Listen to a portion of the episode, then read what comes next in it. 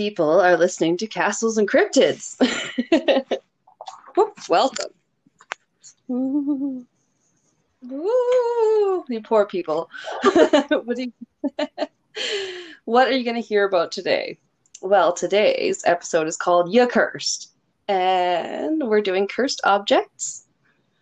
And mine's going to be like cursed paintings in particular. Yeah, and I'm covering cursed like dolls and haunted dolls. I mean, there is a shit ton to choose from, really, yeah. when it comes to cursed things. The whole museum we were going to go see. Thank you, COVID. Yeah, that still irks me. Like missing out on that. Like, I know it'll still be there, but the museum in Las Vegas, that is. Yes, yeah, yeah. The, yeah. But the oh the Tim Burton portion of the Neon Sign Museum will never yeah. be there again.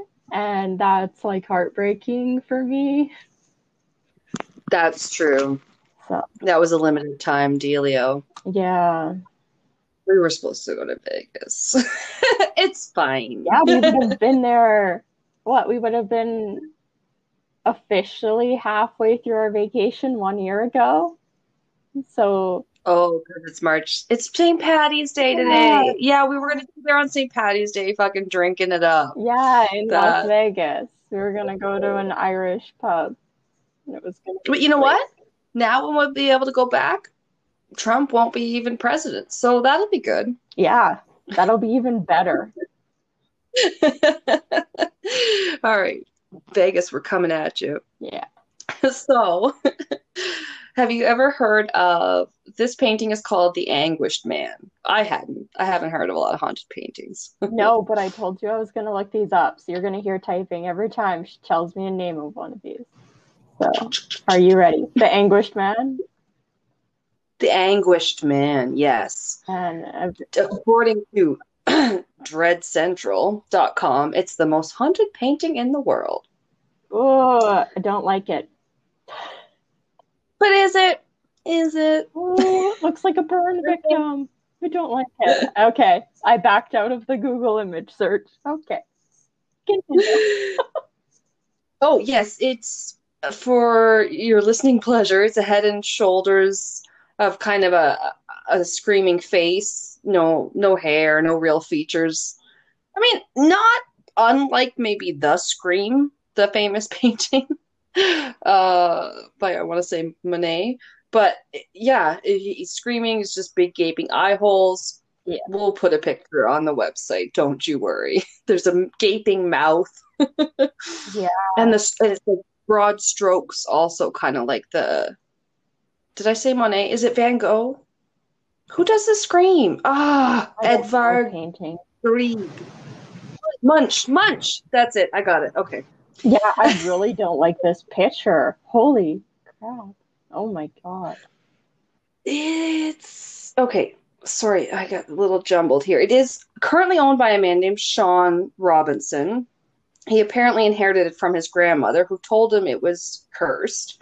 It had been locked away in her attic, um, so when Sean was given the painting by his grandmother, his wife insisted that it be kept in the cellar, as she wasn't amused at all by the creepy art, nor the story that came along with it. Uh, but it seems the anguished man did not want to be relegated to the cellar, and it wasn't long before a flood forced Sean to bring it into the house. Almost as soon as the painting was brought up, Sean cl- claims that life for his family started to get real strange. Uh, so also alongside with the Annabelle doll, speaking of, yep. and Dybbuk box, which is also super haunted. The Anguish Man is considered as one of the top most 10 haunted items in the world. Uh, sorry, that was all from Dread Central as well. So the legend of the, the story is that it had been painting used it had been painted using a mixture of the paint and the artist's own blood, and he apparently committed suicide shortly after painting it. So that gives it a creep factor right there. Whether or not that part's true, hard to say. But gives it that ish. yeah. Um uh, oh yeah, so Sean was given the painting from his grandmother. But uh, shortly after they acquired the painting, his family started to hear whispering and crying at night. Uh, then they saw a shadowy figure. But other than that, there wasn't any real activity from it that I could find. Although, having said that, the uh, rights to the story have been bought by La Brea Pictures and they're optioning it into a movie. So we'll see how much they can zhuzh it up. Of course. Honestly, I it's kind of a shallow dive. Uh, that's what I found. What else? The man that owns it has been named as an executive producer. So maybe I'll take the story with a little bit of a grain of salt. yeah.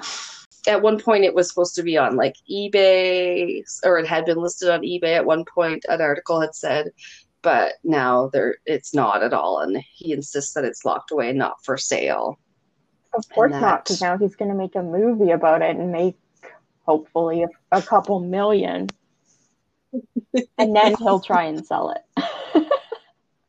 Exactly. That's what you do. So I don't know. That one, it's gross though. You're right. It's I didn't I find it creepy looking. Yeah, I don't like it. Wouldn't would not recommend hanging in bedroom. No, like, but that reminds me the whole like mixing with your blood. There was a a TV show I liked. It was kind of like um Pawn Stars. I can't remember exactly Okay. what it was called, but it was like an oddities shop. I'm pretty sure it was in Vegas. Um, Ooh. and Yeah. they actually had an artist that came in um, to the oddities shop and was looking for like medical equipment because I guess he like pretty much like draws his own blood and then he uses that like as paint. Um, like Oh no. solely as paint um, and stuff. Uh, so he ended up purchasing from them, I think it was like um, either like World War One or World War Two. They had like portable blood transfusion kits that um, were supposed to be used on the battlefield. Um, so he ended up buying Yuck. that. But he ended up showing them like some of his work and stuff and he used like the aging um, and discoloration of his blood as like shading and stuff so he would paint like certain stuff like the earliest part um, so that it would fade to like the brown-ish on the paper that like blood fades to and then like the newest stuff would show up a bit brighter um, so he used like almost looked kind of watercolory it was wasn't super pigmented or anything because it fades so much yeah Were you a fan? I, I honestly can't even remember what the paintings or anything looked like. I just remember this guy doing this. But I was obsessed with that show. It had the weirdest stuff ever in that store. Like, That is kind of nauseating. was kind of You should have seen my face when you were saying that. The- I was kind of appalled. Yeah, that's kind of. Ooh. Is it a male artist? Yeah. You said? Oh, okay. hmm Anyway, if you're a female, he'd have a lot more natural pigment to work with. Right. Monthly. Sorry. Just have to, I guess, like, a, buy a Diva cup or something. and dip your paintbrush right out my wine. All right, are you ready for the crying boy? The crying boy? Okay, let me Google it. Uh, so 1980s, Diddle-a-little time machine. yeah, the Crying Boy is the name of the painting. So, on September 4th, 1985, British tabloid The Sun printed a piece about a mysterious painting that kept showing up unharmed in various house fires. Hmm. So, the following is actually just a quote from a Messy Beast article. Yorkshire fireman Peter Hall was quoted as saying that unscathed copies of The Crying Boy were frequently found at the scenes of fires. He and his colleagues were serious enough about this to vow never to allow the painting into their own homes. Peter's own brother and sister in law, Ron and May Hall of Swallownest, South Yorkshire, take two guesses where that is,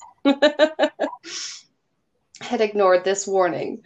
Fire damage, sorry, his kitchen and living room, but the crying boy in the living room wall. This is not right English. But the crying boy in the living room wall was unscathed. The jinxed paint the jinxed painting was destroyed by his family. The blaze was actually caused by a chip pan. The print survived unscathed. The Sun wrote that an estimated 50,000 Crying Boy prints signed G. Bragolin had been sold around the UK. They were particularly popular in working class households, the Sun's readership demographic. Sorry, that quote was a little problematic. I apologize. I liked it at the time, I guess. so the the Crying Boy paintings had been mass produced in the 50s and 60s, and an estimated 50,000 copies had been sold in the UK. There was mostly homes, but even a pizza parlor had uh, suffered a blaze where the painting was untouched in the end.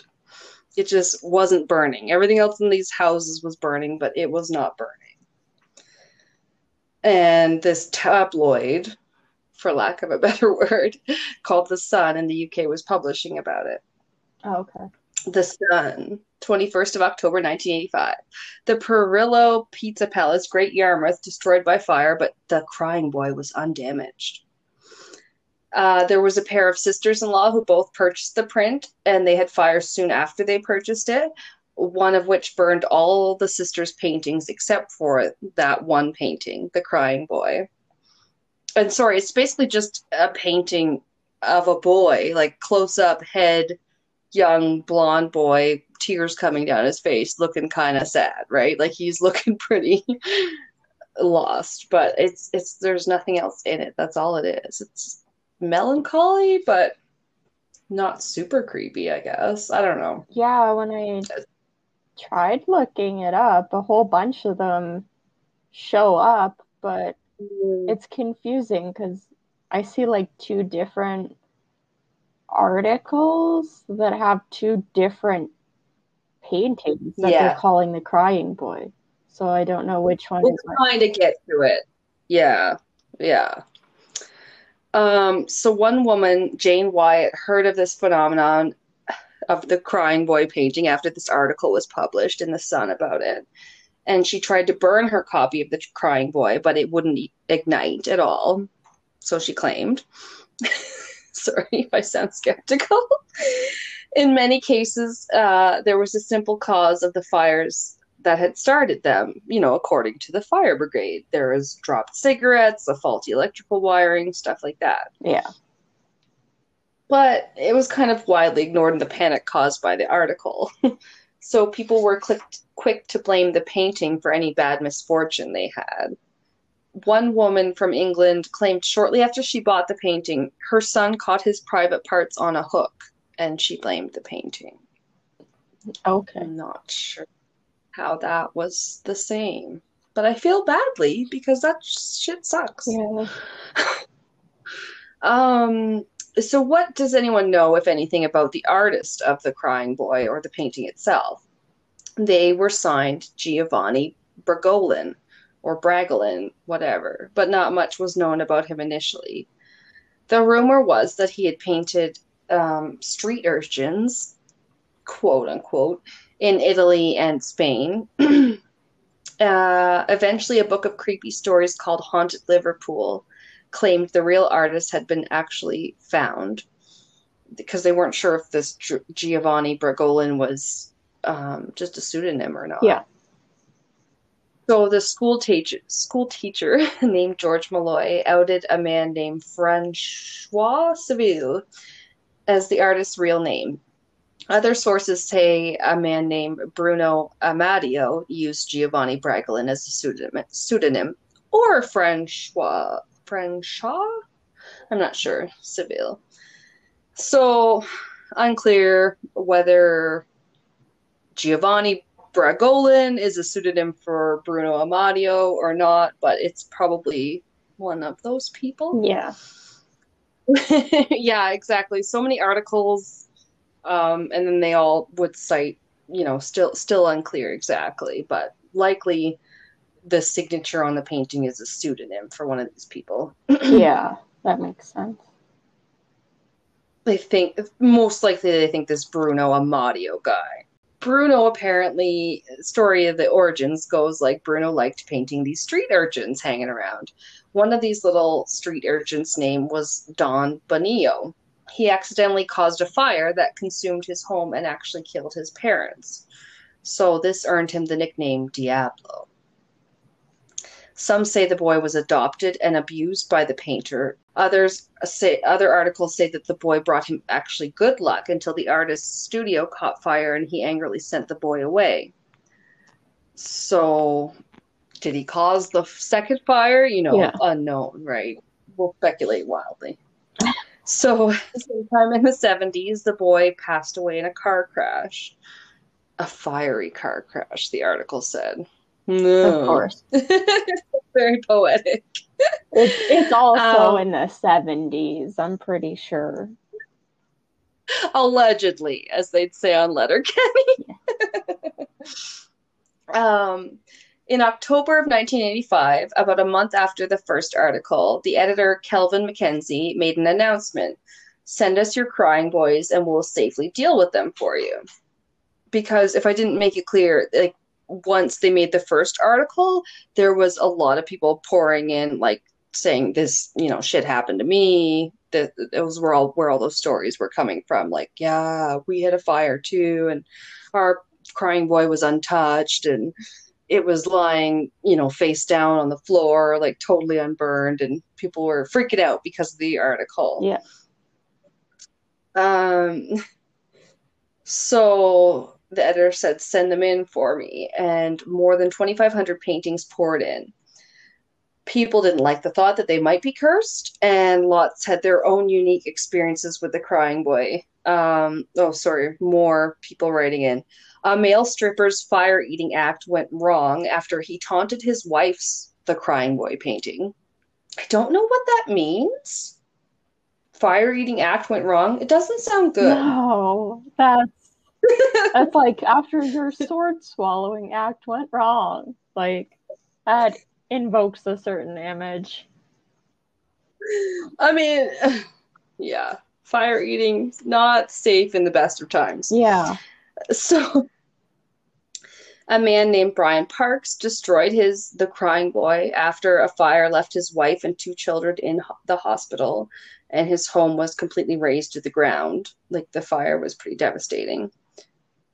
Um, so now the prints of the picture are coming in pretty hot and heavy to the Sun newspaper because they asked for them. They originally had planned to perform some sort of exorcism, they thought they might be able to, but now just the sheer volume of them prompted them to kind of change their plans. So they found an open area in the town of Reading in the UK and set them on fire in a giant bonfire on Halloween night, 1985. Gasoline. Gasoline. Throw some bras on there. Oh no, wait, not the 60s. um, after that time, calls about the paintings did slow and eventually stopped. Yeah. About six months after the initial article, reports started to emerge that if you were like nice to the painting, it would be nice to you and bring you good luck instead of any bad luck or fires. Um, so this is the pendulum swinging the other way, or maybe the other side of the coin. There was a man named Bob Cherry from Glasgow claimed it brought him very good luck. He was having car trouble one day, and when he broke down, he noticed a discarded piece of art leaning against a trash can. Once he put the picture in his car, the car promptly started back up again when he had been having trouble getting it started in the first place. He had no problems with the car ever since, and also, quote, within a week of rescuing the crying boy from the dustbin, he had won 20 pounds at bingo, 4 pounds on the football pools, and 11 pounds on a fruit machine. So he was a happy camper. Yeah. So don't don't taunt him So- when you're a fire breather, I guess. Which is funny because I think a lot of those dolls, that's what you hear is like, don't be mean to them. It's like this whole don't anger that presence, which I'll maybe joke about here a little bit, but at the same time, I wouldn't dare fucking try and anger those presences. No. No, thank you. So was it cursed? And if so, like for what purpose and by whom? We still don't know, but we do know it would be hard to curse something like that when there was so many different uh like it's mass Yeah. produced. There's different prints of it and all this stuff. Uh but there was a comedian slash self-proclaimed personal investigator steve punt who decided to try and find out for himself. He bought his crying boy pa- or brought his crying boy painting to sir ralph harvey a wiccan high priest. Harvey in- invited a psychic psychic rather named annie mills the minute the two walked into the room with the painting, Annie started shaking uncontrollably and felt an uncomfortable presence. Harry or Harvey, sorry, believed that it could be exorcised still, however. Um, after that, honestly, I couldn't find more about that part of it, but the guy Steve Punt, the comedian, they have the clip on his show where he tries to burn the painting to kind of debunk it slash whatever. Um, and he did find out that it was very fire retardant and not much burned even when he set it directly on fire except for the string that held it. So that caused it to fall over. If you tried to burn it, it caused it to fall over face down, which is how a lot of the paintings were found. So that kind of explained that part of it. Yeah, because I feel like out of everything that's on fire, um, in the Yeah. in like a, a fire and everything, it's gonna be the walls. It's not really gonna be the floor on fire. It'll be like things on the floor on fire, but the floor typically won't go on fire. So if that string is burning and that's all that's holding these pictures up and the picture lands Yeah. however way on the ground and there isn't air circulation around it, it's not necessarily gonna burn ever. Like Right. Because of the path of airflow. yeah, because it doesn't yeah. have proper air circulation around the sides. Yeah, and as um, Pat always points out, who was like a demolitions explosives um, expert in the army, it's, that's not what they call it, but for shorthand, he's always like, yeah, bombs are like path of least resistance, right? Like they're gonna, that's where they're gonna go. So if you duck out of the side of them and there's something, or or the whole whatever movie or Indiana Jones it is where he gets into a a, a lead lined fridge. it's like, yeah, that probably could it could protect you, but yeah, it's it's all about where you're standing, where that shit's going on, and that's that's where you go to. It's just like Mhm, having a huge yeah. fiery explosion and you're hiding behind a cement pillar and it just engulfs around you, but it doesn't circle back and hit you because that's not really how the airflow is going to happen. Right. It just made me think of the one I was watching one of those shows where it's like, what would you do there? And if you don't choose the right answer, it's like in all these crazy situations, it's like you would have died. And the one is like, I think it's I want to say a tornado, and it's like, do you get under the underpass? Or do you stay away because under the underpass is going to become like a vortex of airflow? And I think the answer is stay the fuck away from the underpass. But get back to me on that the next time we're under an underpass in a tornado. Yeah, right? it happens all the time. Weekly. well, damn it, we live in Alberta now. It's a possibility. And we're coming to the end of days. But anyway. so you're right, not all the crying boy pictures mm, were the same. There wasn't even always the same blonde boy on them, and sometimes it wasn't even a boy. There was even known to be a set of cry- crying girl paintings. Yeah. Um, so there were, yeah, like some of the paintings, there was like a, a knockoff Scottish artist who made who made similars to the original and stuff like that. So there was different crying boys, and I I experienced the same thing. I like Google it, and I'm like, well, yeah, there's this blonde boy, and then there's this other blonde boy, and then there's this dark haired boy, and it's yeah, You're like, okay, it's mass produced. There's a bunch of them. Yeah, because It kind of takes a bit of the myth out of it for me personally. I yeah, think. like I'm looking at a collage of three different newspaper articles, and two of them have one picture, and one of them has a different picture, like a different painting. Right. It. and you can buy it on Etsy now and this and that and whatever. So it's just kind of like you're like, But it's funny because the one that That- shows up the most times on Google Images when you just Google the crying boy painting is neither of the Yeah. two that show up in these newspaper articles from back Oh, sure. talking about. But I do see the, the girl ones. Um, she's got like a little. Oh, sorry, there's piece about the girl. Um, some said that hanging the crying girl painting alongside the boy's painting would negate the bad energy. Cancel it out. Okay. You don't have bad. Yeah, you're gonna have okay luck. It's not gonna matter. But others said that hanging the crying girl painting beside the crying boy made it even worse. Yeah. They were all the same style. That was the only thing. So my overall verdict on that one is like kind of mass hysteria, inflamed by the media a little bit. A little bit. Yeah, I look at it stuff like that as okay, so say all these fires happened anyway, then they would have happened. And I mean, Yeah. it's the 50s, 60s, 70s, 80s, whatever. Fires happened a lot. Electricity was bad.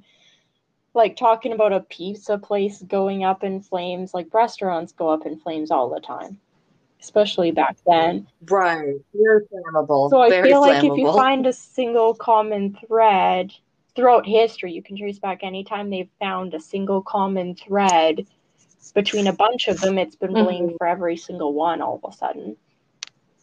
Like, Yes, yes. And to steal a line I heard on Wine and Crime, is it, it you know, correlation, not Yeah. Some, yeah, it's happening in some households where there is that painting, but does that but mean it's it happening that? in like fires where something ooh isn't damaged is happening millions of times, probably a year across the world. Right. Like, But if no one's writing an article about it, are Yeah. you gonna like, yeah, write in about it and everybody realize? Yeah, yeah, I think so. And I don't know, but at the same time, it's funny because I'm not a super skeptic, and I do believe that, you know, if people write in that they saw something on the internet and then a bunch of other people wrote in, it doesn't mean that they're wrong just because a bunch of people are writing about it. You know what I mean? On the flip Yeah. side of that, I don't know. I feel like I'd Yeah. be more willing to believe it if it was a series of pictures that he had and they were all originals. Um, and that it wasn't mass produced, but like each one of the originals caused this or something. I, I'd be True. believing that. I don't believe 50,000 originals, like mass produced ones, like caused this. Cause they're on fire. yeah, exactly. All right, quick word from our pee break sponsors. Sure. Ba-ba-ba-ba-ba. That was two haunted paintings. yeah. I have one more. One more. Yeah. You may have heard of it. It's called The Hands Resist Him. I love the title. If it's the one I'm thinking of. Yeah. Um, yeah, that's the one I'm thinking of. Um, I came across it in my research too. Um, it showed up on a bunch of lists for haunted dolls because of the painting itself. Oh, that tracks. Yes. Yeah, so I did see pictures of it. But yeah, it's creepy. Yeah, but in a kind of way where I kind of like it. Like if I had to choose between that one and the crying boy and the anguished man, I would pick the hands that sorry, how the hands resist him. Uh, no. I, I would pick the crying boy and I would just if I didn't have to, as long as I don't have to display him, I would just put him in a box and fill the box with concrete. Yeah, I suppose I was uh, going on the assumption that you'd have to keep him up somewhere. Uh, yeah, no, that the boy in the picture looks so angry. He's just like full on glaring at you. Yeah, let alone the hands on the window pane just fucking creep me out. Yeah, I okay, so I kind of love it. I kind of love the creepy name. You're right. I don't know if I'd want to actually have it. I was just kind of thinking of like the, the you know lesser of three evils. I liked yeah. the paint style of this one more, like the, you know, not the brush strokes. Whatever. I'm not an art person. it it looks more like like a very like detail like picture um, where the uh, realism I think is what they call it. Yeah. I'm not realism good at that. yeah. So the hands resist him is also known as the eBay painting. Bum, bum, bum. I hadn't heard of it before, but it's yeah, it's really cool. It's interesting. So the artist is named Bill Stoneham. It was painted in Southern California in 1972, so it's pretty young, you know, under 50. She looking good. There's no horrible story behind this one. No blood in the painting. This Bill Stoneham or Stoneham whatever, was under contract to produce two paintings per month for the gallery owner, Charles Feingarten, that he was working for. So it was under contract. But yes, as you said, with the doll, it depicts a young boy and like a life size girl doll. Yeah, I, that's why it came up in my research is because of the the girl doll in the picture in the painting. Right, which is like life sized. and I've never had any of those kind of Barbies that were life sized or anything, although I've heard of them. So I, I find that part kind of sinister already. Just saying. So they're standing in front of a darkened store window and a doorway. We will put links on our website in the show notes, of course. But yeah, it's a darkened store window, and then through the darkened window, all you can see coming out of it are pressed against the glass is these disembodied hands yeah. just reaching for the viewer. So yeah, it, it is kind of sinister, which we love. yeah. It's said to be extremely haunted. The owners have claimed that the figures move within the painting, entering the dark room within. So the backstory, the artist says it's inspired in part by a family photo of him and his sister on a road trip the window or doorway in the painting is actually a quote representation of the dividing line between the waking world and the world of fantasy and impossibilities. Okay. That's kind of cool, I think. Nice to have like a bit of background of what the artist like actually intended, I guess, out of it. Right. Some of the symbolism. So it's you're not just taking it like as a stark reality of yeah. like. I, I can get that. Like, yeah, I can see that. Like how they're disembodied or whatever. I, I, I get that. Yeah. Right. So it's not like supposed to be like a haunted house per se. I guess. Yeah. Um. So yeah, the window or the doorway is the representation of the dividing line between the waking world and the world of fantasy. The doll is a guide that will escort the boy through life. The hands are alternate lives or possibilities, so routes his life may have taken. It's interesting. That that I, makes it sound like I don't know, it looks so creepy, but when you like describe the elements of it like that, it almost sounds like like a positive painting.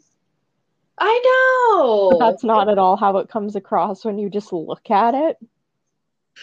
Which is interesting. Was he going for an overall eerie tone? Is that just kind of how his mind looks on the inside? Yeah, that's the fun of art, I guess. yeah. No, you're right. It is. It's it's kind of at odds with its sinister appearance when you first look at it. You're like, no, this is like painted for a horror movie. yeah, like it yeah, like almost like a, a thing about like all the movies where it's like you have your picture taken and it's after the film or whatever. More so like older movies, but like after the film was developed, something was behind you. Like that's what this painting Oh, I was love like. that. Like after the painting was painting painted, you realize there was something behind you.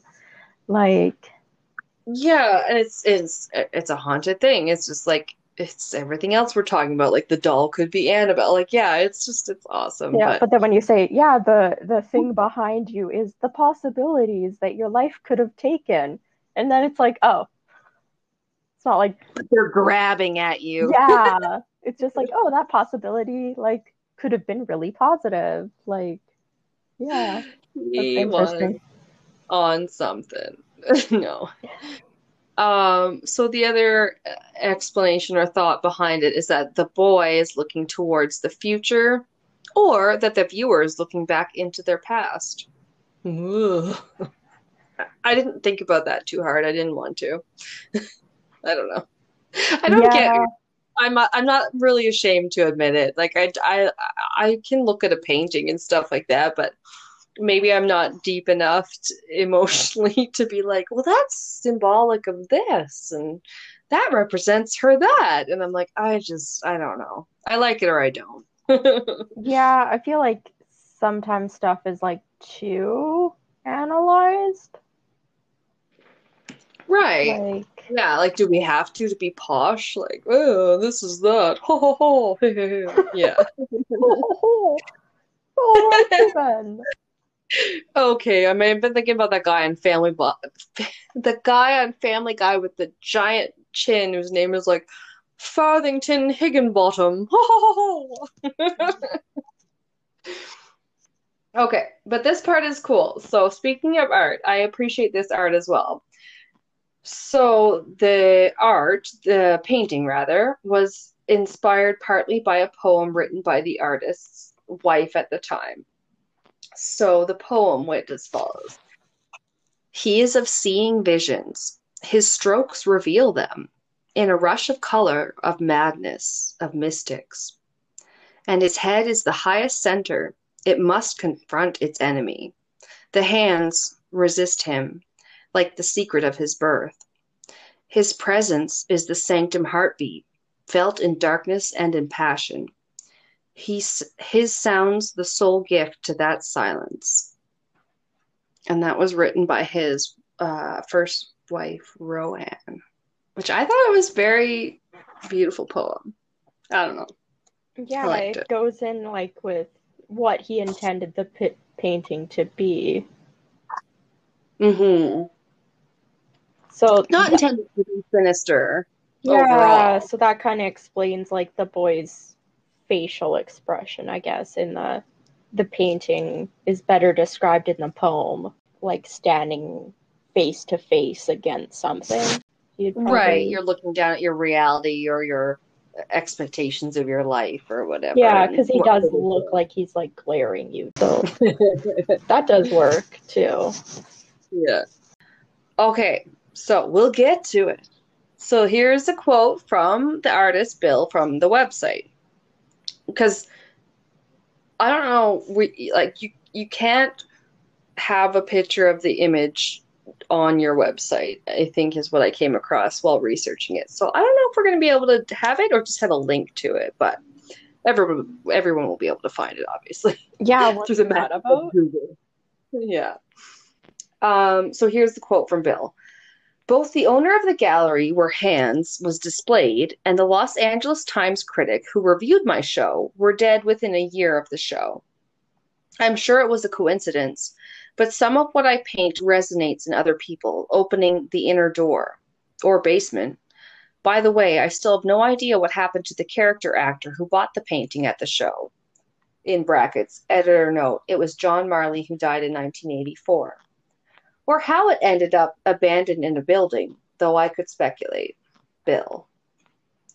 So that's a little bit what the artist thinks about what happens to people that owns the painting, which we're going to get into. There is a book written, I learned. Uh, it's called The Hands Resist Him Be Careful What You Bid On by D.K. O'Neill. So this Cy, this John Marley mentioned in the quote, the actor who bought the painting at a show, he played Jack Woltz in The Godfather. He had the famous scene in The Godfather where they find a horse head in the bed. Oh yeah, everybody knows the scene, if not the movie.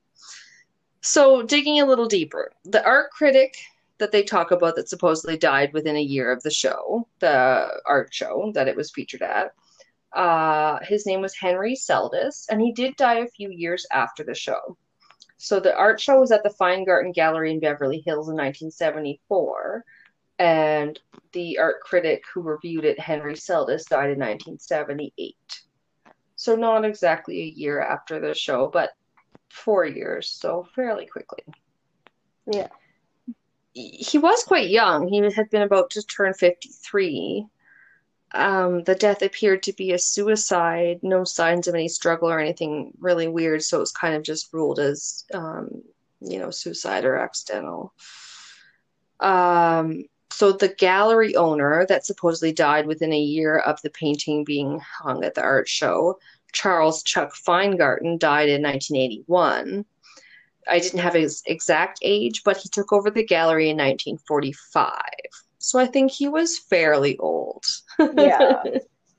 to be fair. to be fair. Yeah, he was at least 40 some. Probably didn't take it over when he was one, though. So at least 60 some. Yeah. Um, so that one's eh, whatever you make of that. So the actor that bought the painting, John Marley from The Godfather, as mentioned, he died in 1984. This was after open heart surgery, so it wasn't really suspicious either. So before he had died, he had given away or sold the painting. It was a bit unclear, but it ended up being unearthed in February 2001 and turned up on eBay. There was an ad that said the following When we received this painting, we thought it was really good art. At the time, we wondered a little why a seemingly perfect, perfectly fine painting would be discarded like that. Today, we don't. One morning, our four and a half year old daughter claimed that the children in the painting were fighting and coming into the room during the night. So it had been found abandoned in a California brewery turned art space. We should go there after COVID, after our Vegas trip. brewery turned art space. Oh god. Because we're such artists. How what is it? Bougie. yeah. Yeah. Uh, so yeah, it been found there, and then a family took it home, and they began experiencing activity right away. After the four-year-old complained of the painting showing the weird stuff, like the children fighting in it, they put a motion-sensitive camera on it. It captured the boy in the painting being marched out of the painting at gunpoint. So the doll appears to have some sort of object in her hand in the painting. So in the camera it changed to like a gun and she forced the boy out of the painting like at gunpoint that way. Oh which wow. is very strange i must admit. Yeah. Crazy. So that or they would see the boy crawling out of the frame. Also ugh, yuck.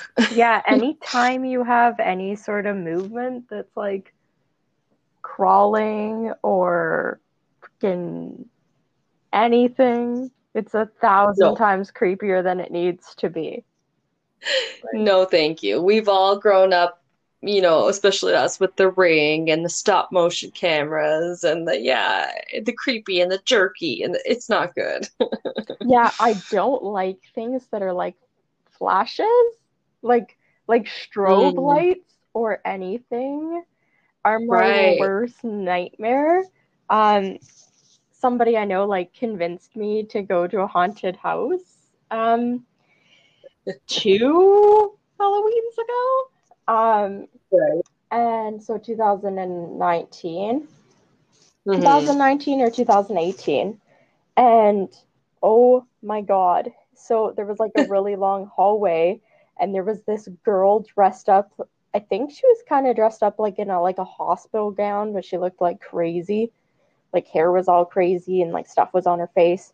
And she's like standing at the end of the hallway, like facing you.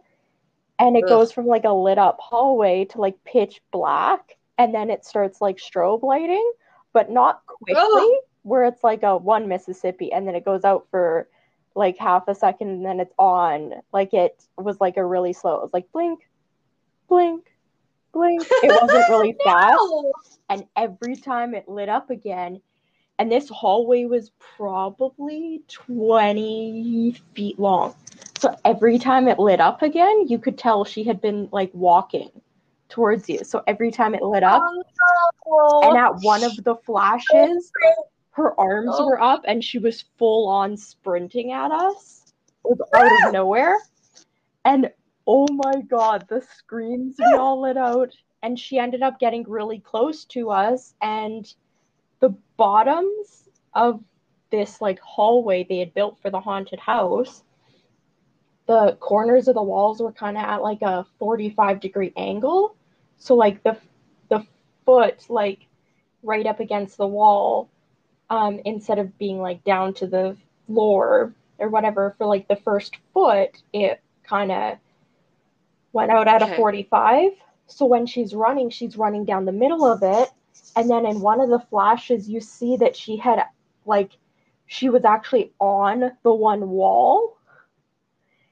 Oh. and then like she had like jumped off one of the 45s hit the one wall. So she had like she was like almost looked like she was stuck to it. Like her hands were planted on it like she was a spider like crawling on the wall. And then she launched herself to the other side of the wall on the next flash. And you didn't hear any of this like it was dead silent like God. and oh, it was the scariest thing ever. Because she stood at the hallway for probably a good 30 seconds, not moving. And before, like, the light suddenly went out and then it started strobing. Like, Can you imagine the timing involved on that? Like that'd be so scary because it sounds like special effects. oh, yeah. Where you're just, Like, "Ah, bah, bah, they're at me. Yeah. Next thing you know, bah, on you. like, because she's walking towards you. And, like, you had to walk past her to get through the hallway. So, like, yeah. we didn't know if we should walk down the hallway. And then we and she's just standing at the end of the hallway, just staring at you, like not moving. And we're just like, oh my god. And then it's like suddenly it was like triggered and it was like yeah, it was like next level crazy. That's a big bag of nope right there. Right? Yeah, nobody will ever convince me to go in another haunted house.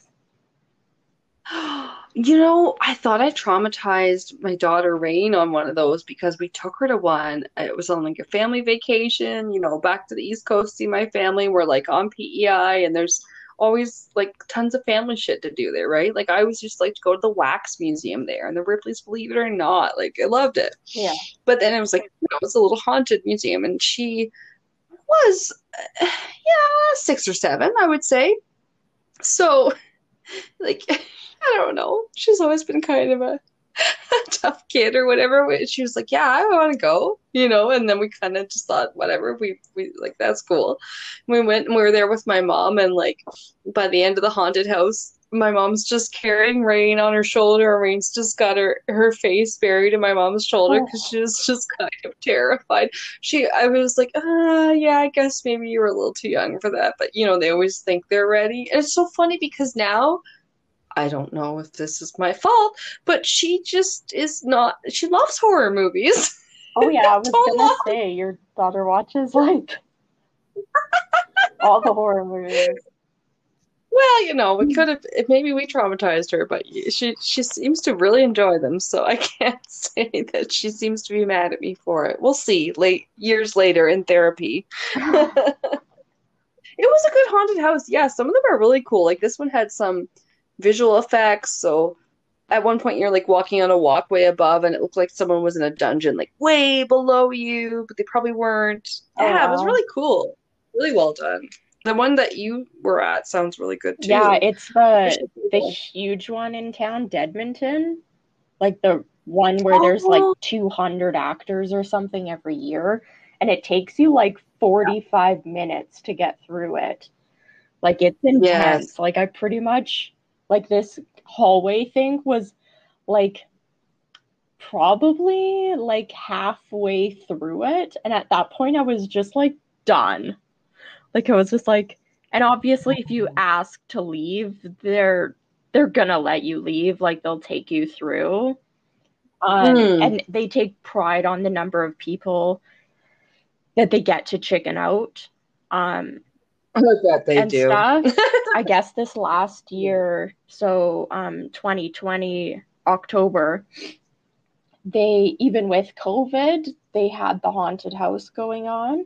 And I guess they had the most number of people leave um, or asked to leave ever. They broke their own record. It was like 215 people.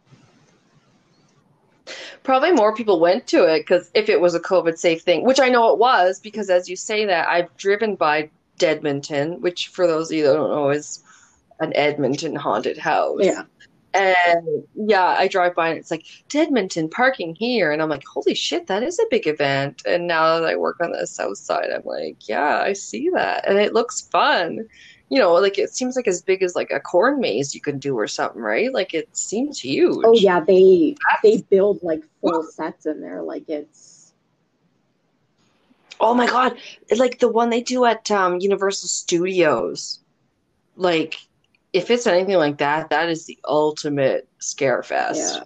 That one, like movie. Sometimes they have people from The Walking Dead working on the one, at least the one in um, Universal Studios Orlando. Oh wow! They had that guy Greg Nicotero from The Walking Dead working on the haunted house. Yeah, the Halloween Horror Nights in Orlando.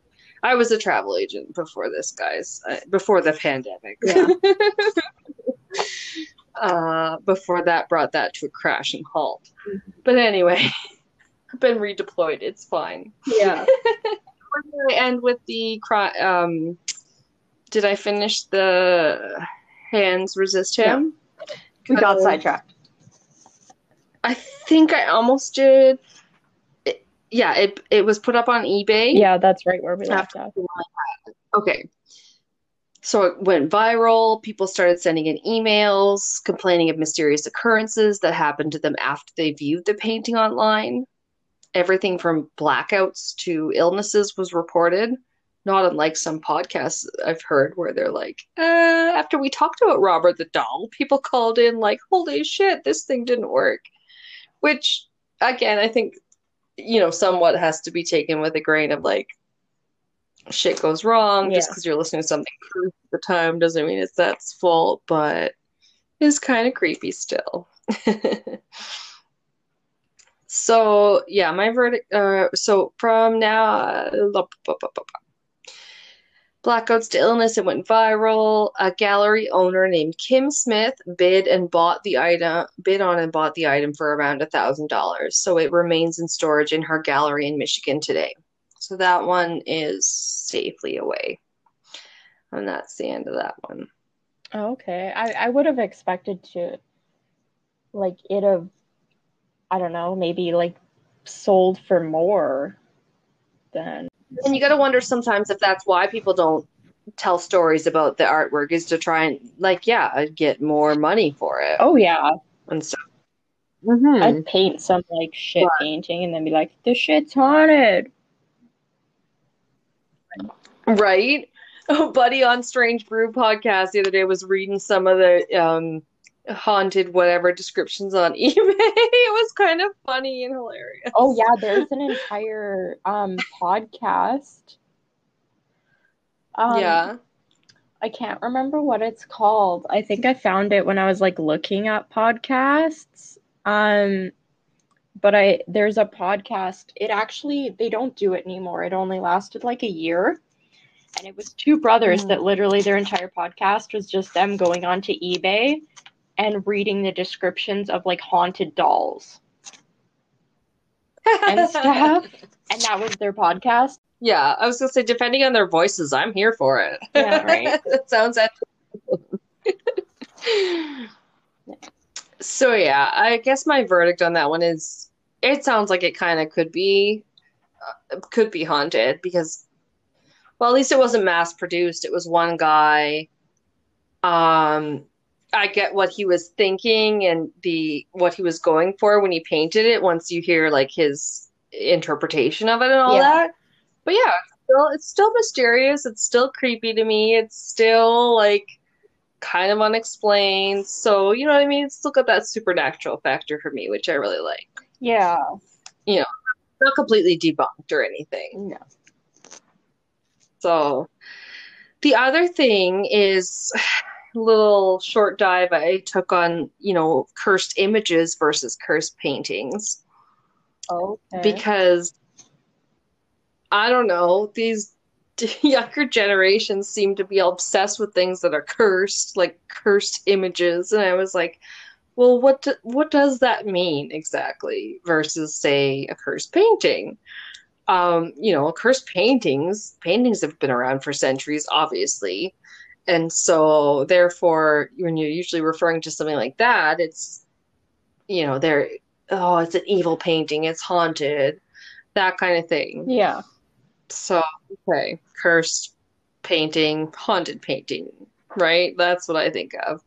But cursed images is just, you know, something like a a new vernacular term that wasn't in our vocabulary like more than like five or six years ago, as I learned. There was a cursed images Tumblr launched in 2015.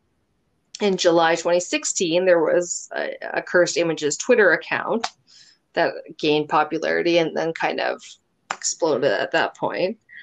Not exploded, but I don't know. It's definitely in the vernacular these days. You know, Yeah. because like I said, my daughter's always going, "You cursed," and I'm like, "Okay, this is one of those. It's a thing." Yeah. Uh, the New York's New York Times Magazine did an article online called "What Makes a Cursed Image," which I was like, "Yes, please tell me."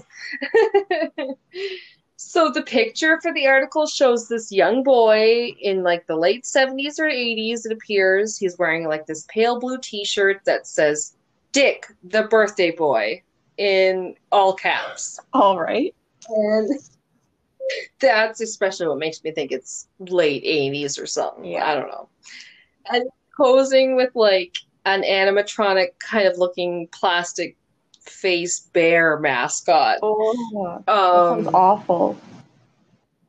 I mean, I remember going to this place. Yeah, I think it was on PEI. Like it was like a family place. And yeah, they had some animatronic Like singing bears, and they sang.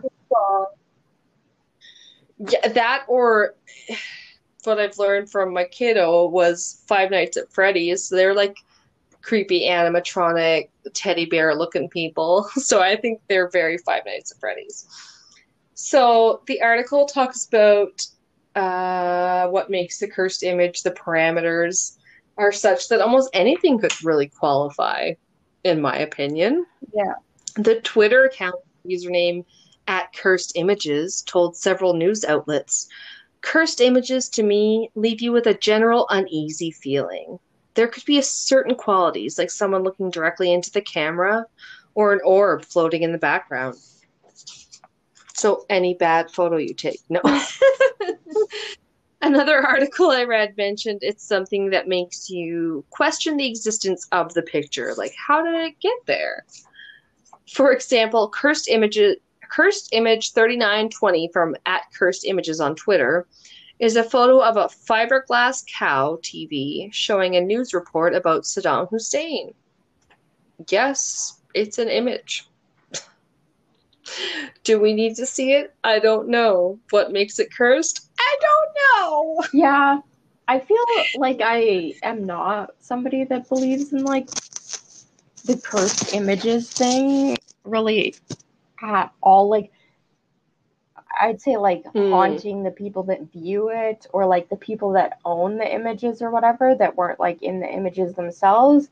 Because I feel like paintings and stuff, there's like a there's like a passion or like time or effort that was put into the painting by somebody more so than Right. like a picture. Like I get like pictures like setups and stuff can take a long time.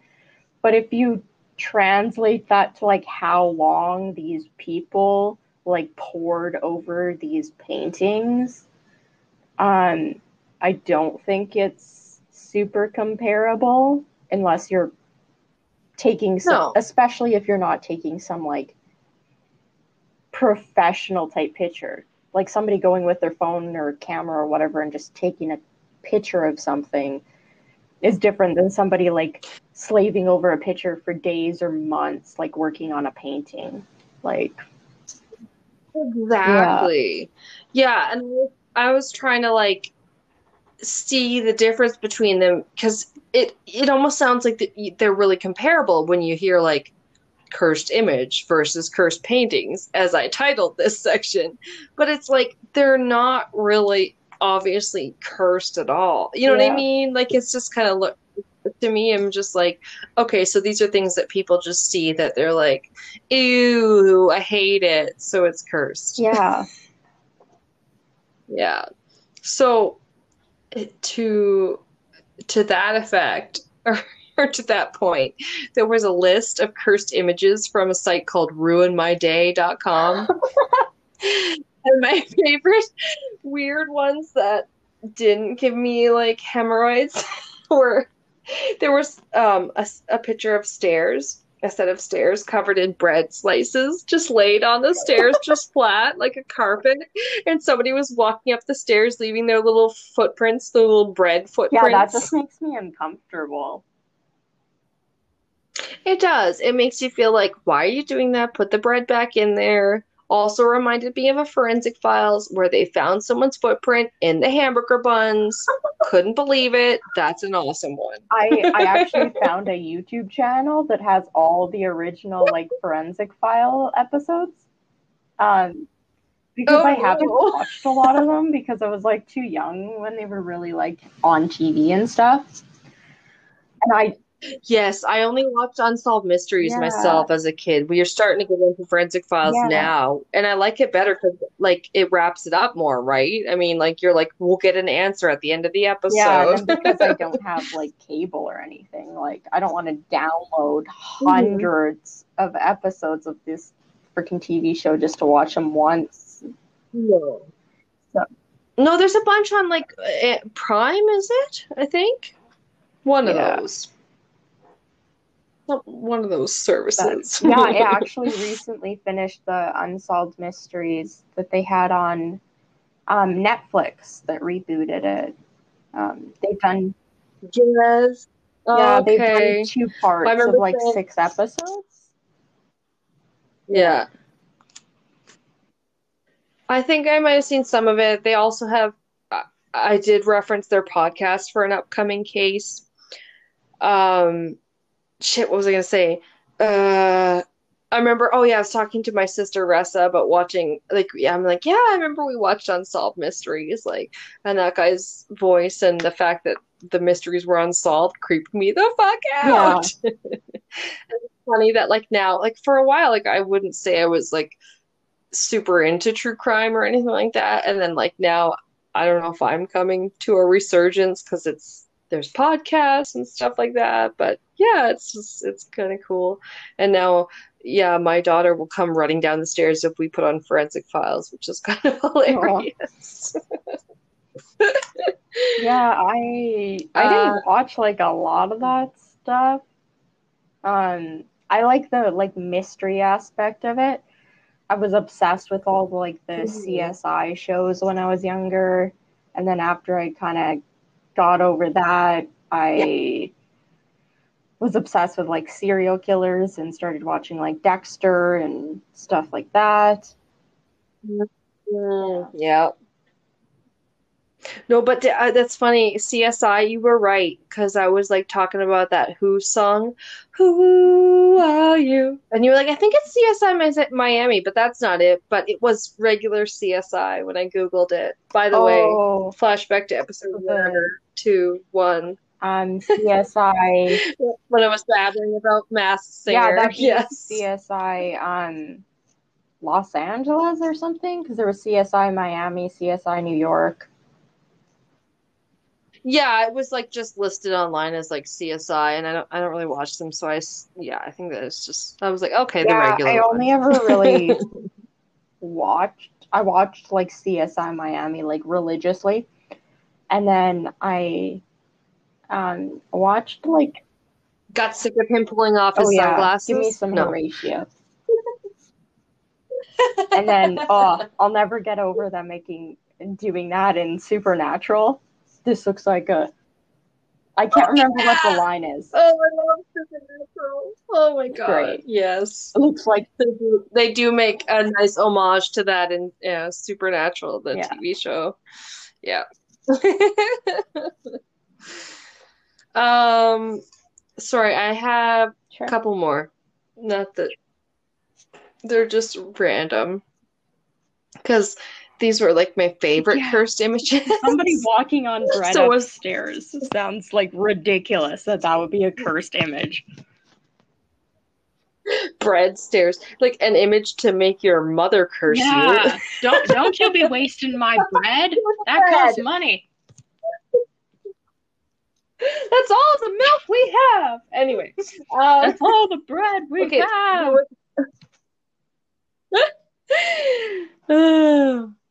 uh, no, I got nothing. Okay, uh, there was also to make a stupid pun. Uh, the, another cursed image was a person's nose ring looped into their key ring, which was inserted into the doorknob, which did make me uncomfortable because I can barely like handle it if a ring gets too tight on my finger and I can't get it off. I'm like, oh my god, get it off, get it off. And his like nose ring was connected to the key ring, and the key ring was connected to the doorknob. like, And no, Slammed the door closed. Oops. I did not like Yeah. it. Uh, I should show you this I list because there was also a dog pictures. sitting. What was the name of this website? ruinmyday.com. We'll put it in the show notes too. Uh, a dog sitting in a living room that was mostly entirely taken up by a massive, like, Christmas tree bottom. it was like, you know, it's a regular short room, but like, it was like this, like, six foot wide Christmas tree bottom, and it, like, it went all the way up to the top of the floor or the ceiling, and then it got cut off at the top, but it didn't really look like the top, it looked like the middle. There's a dog sitting in the living room looking at the tree, and he, like the tree is taking up the most of the living room. Oh. But you can see a small TV that's barely like kind of being covered by the tree, and then Elf is playing in the background, and you're like, "Oh, it is Christmas. This must be someone's attempt at a Christmas tree." You have to see that one, maybe. I'm It's trying to find it, and it said like the website didn't exist, and I tried just looking up "ruin my day" haunted images, and I can't get it. Okay, we'll have to post a link. I'm sorry. The cringiest ones, though, um, I don't know. I think you're aware because of horror movies we watch, but I don't like eyeball stuff. Oh, I had So- one girl, um, my youth group. It was a non-religious youth group, um, and we used to watch like B horror movies. Like the worse, the better. Um, and she had a whole thing about eyeballs. Yeah. I really, I really can handle a lot of gore, but eyeballs kind of get to me. It's just one where I'm like, turn away, don't want to hear it if you're pop popping them. Okay, so that's why these are my cringiest picks for cursed images. There's a close up of someone's eyeball, like obviously a girl, probably because like you know mascara on, whatever. Speaking of mascara on, there's glitter, like big chunks of glitter on their eyeball on their eyeball, not just under the eye, on the eyeball. And they're like holding their eye open, it's close up, and they're like, look at the glitter on my eye. And I'm like, why? It's just like anytime I wear mascara again and I haven't worn it for a long time, my eyes hurt like all day because of the mascara flakes like going into your eye. Oh, I did get that with earrings today because of COVID, meaning like uh, I haven't been wearing a lot of earrings because the masks will Yeah. just rip them off. And then I wore my earrings today that have like a backing and stuff, and so they're more secure. But then I'm like, whoa, my ears are like freaking Yeah. out. Like, what are you putting inside me? yeah. Yeah, they're But just I, not I have to to it. say though, quick There was another quick sidetrack. Um, one Quick of the anecdote. movies we watched. Actually, no. So what she used to do is she used to go to I think it was Walmart um and go in their movie bins where it was like um dollar movies and she found these like bundles of like five or five or ten like B-rated like horror movies in like this little bundle together. These movies were like Yeah. 50 to like 70 minutes long. They were really short. Um, one of them, which series we watched, the first two, possibly three of them, were like um, it was the the Haunted Bong series. Um, Oh, I it, it was that. ridiculous. Um, it had some some actor I recognized in it, um, which made me laugh. Seth Who? Green, maybe? I don't know. Seth I- Green? Maybe. Somebody like that, and I recognized them. I think I'm thinking of a different one where his hands haunted. Yeah, I don't and know. then there was another horror movie we watched that was about a zombie. Um, so this guy like murders somebody in his backyard, and the guy he murders end up ends up coming back as a zombie. And the guy that murdered and buried the guy in his backyard is trying to become a comedian.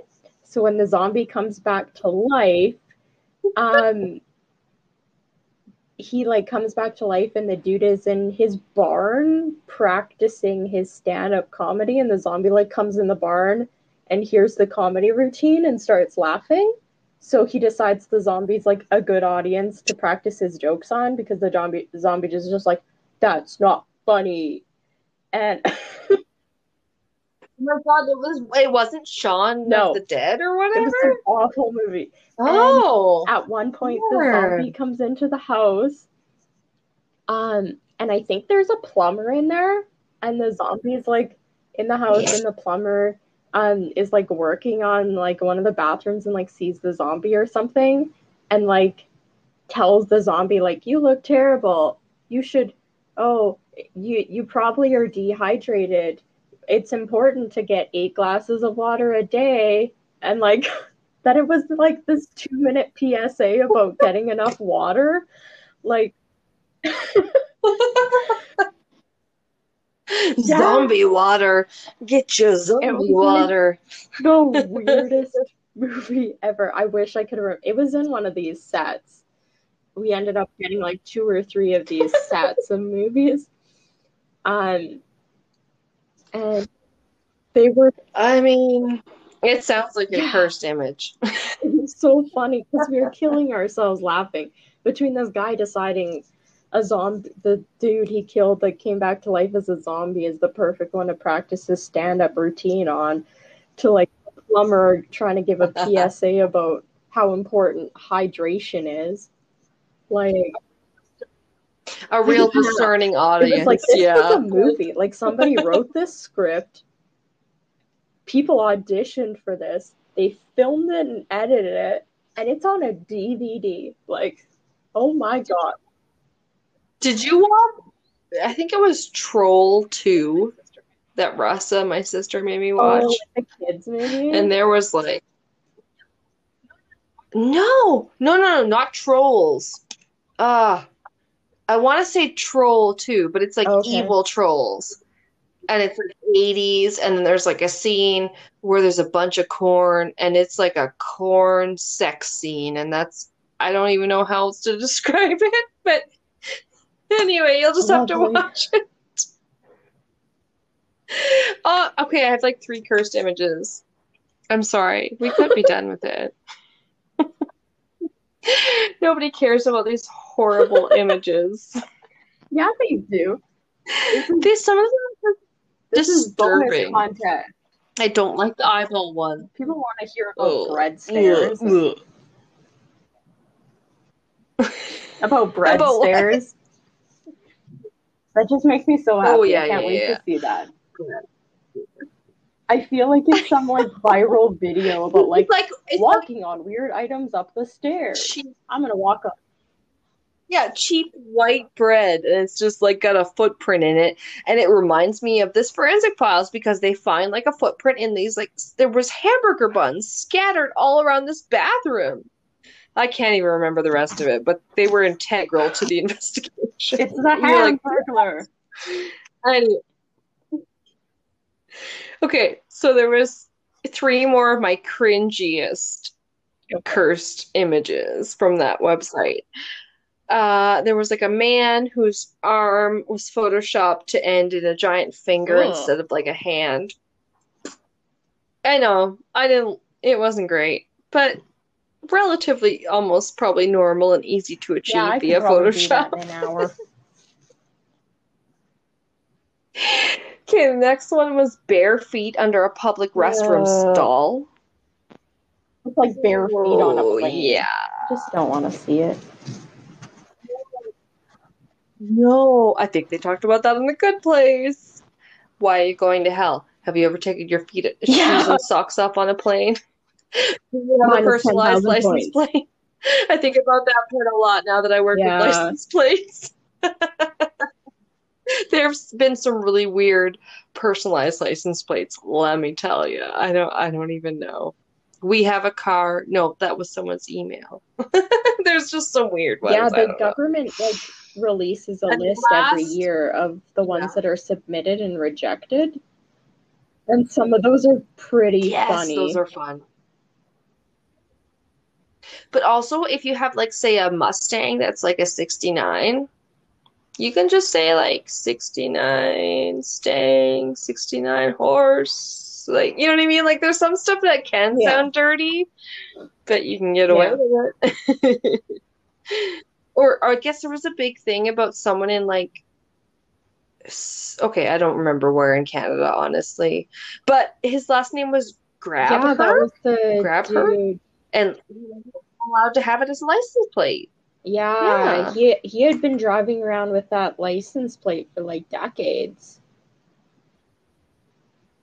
Which is like, okay, at some point, the whole, you know, political correctness can go a little bit too far. He's driving around with it for decades. It's his last name, and now you're going to tell me he can't have it because it sounds like, you know, something the president of the United States might have said with pussy Yeah, on the end. Like, I- come on. Yeah, I think they ended up allowing him to keep it. Um, I hope but yeah, so. I can't obviously, if he got the license plate to like try and show support of what Donald Trump had said, that would be like another story. But this, it's his last name.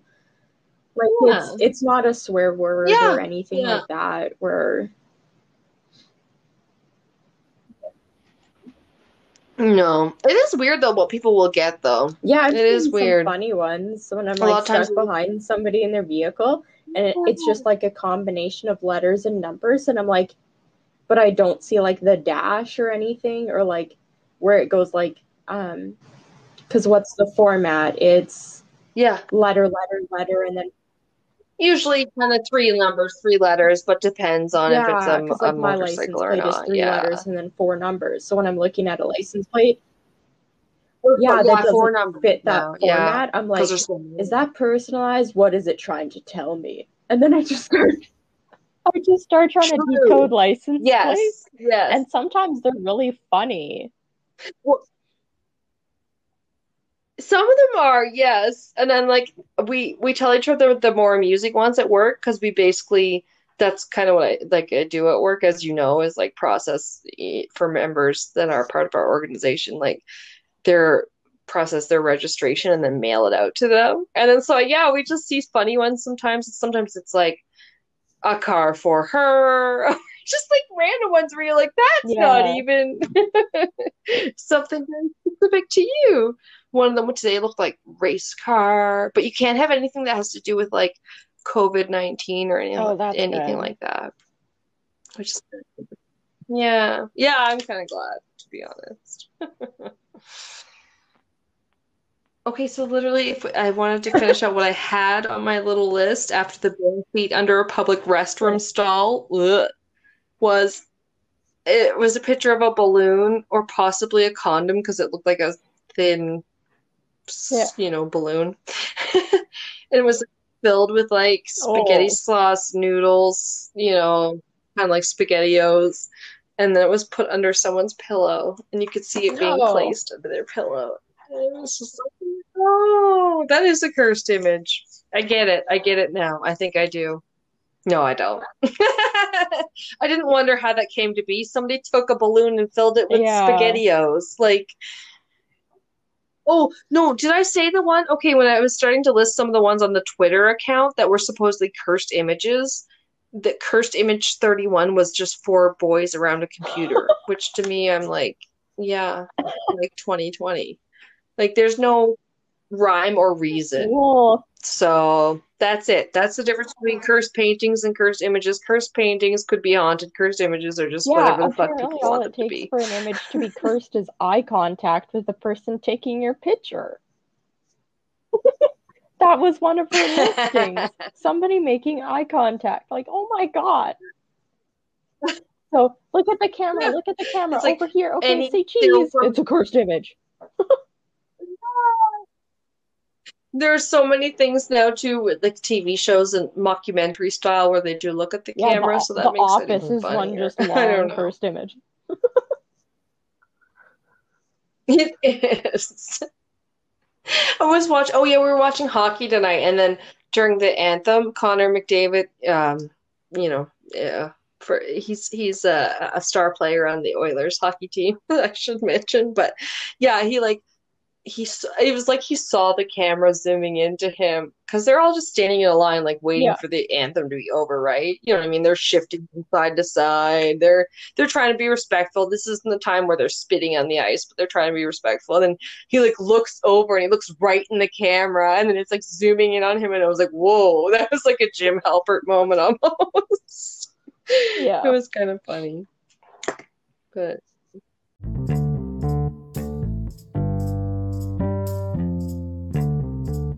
have a bit of information in general about why so many people just find these, like myself, show me a porcelain doll and I'm gonna get creeped right out.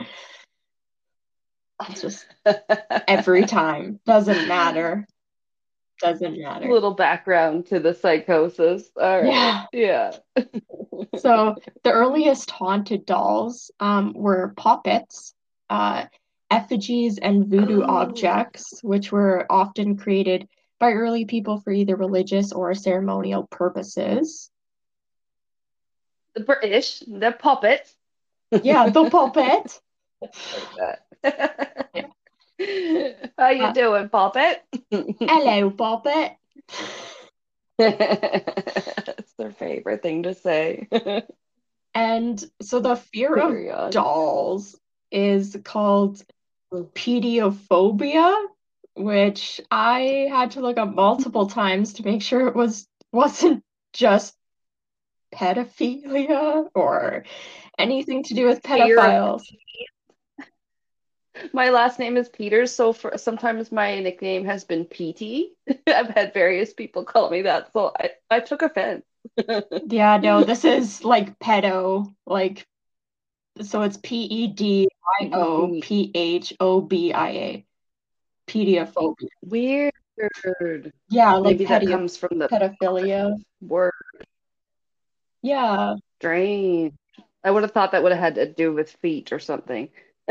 Yeah. Ask me. The fear of pedicures. The fear of the feet. Yeah. The fear of defeat. So this is classified under fear of humanoid figures, which is called automatonophobia.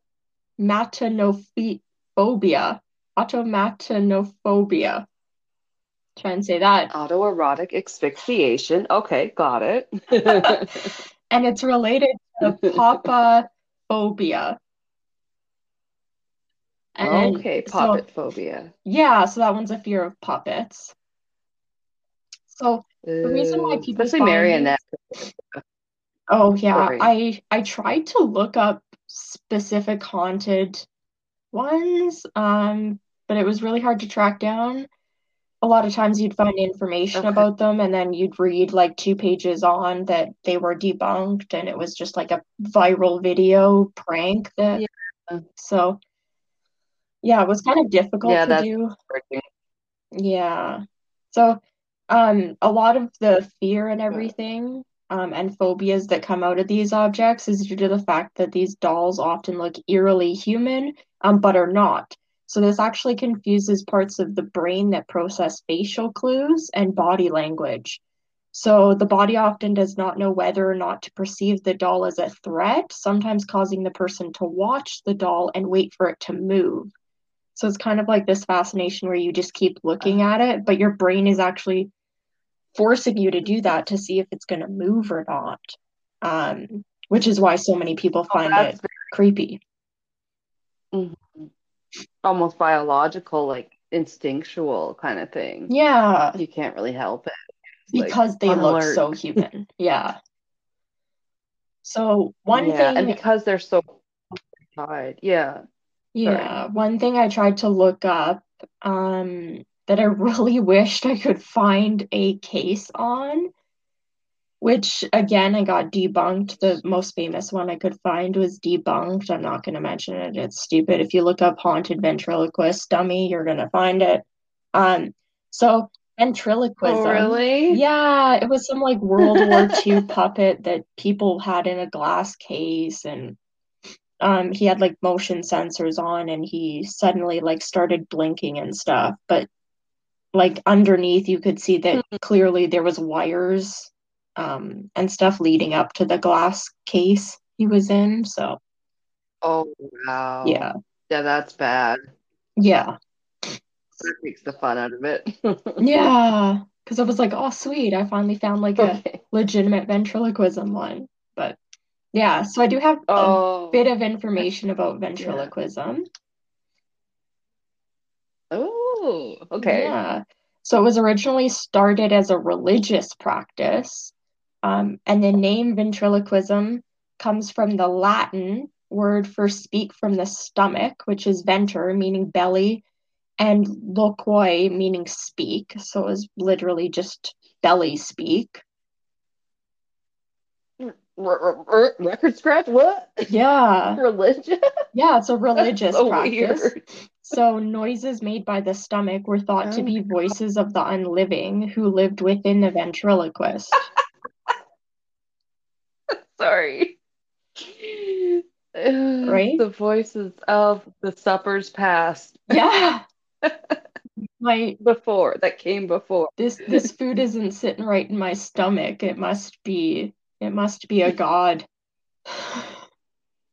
My coconut shrimp is talking to me now.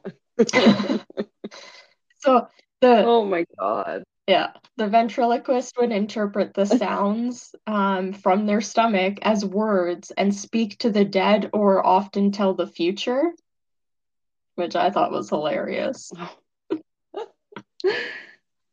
Oh my God. Let's interpret anything, shall we? Right? Yeah.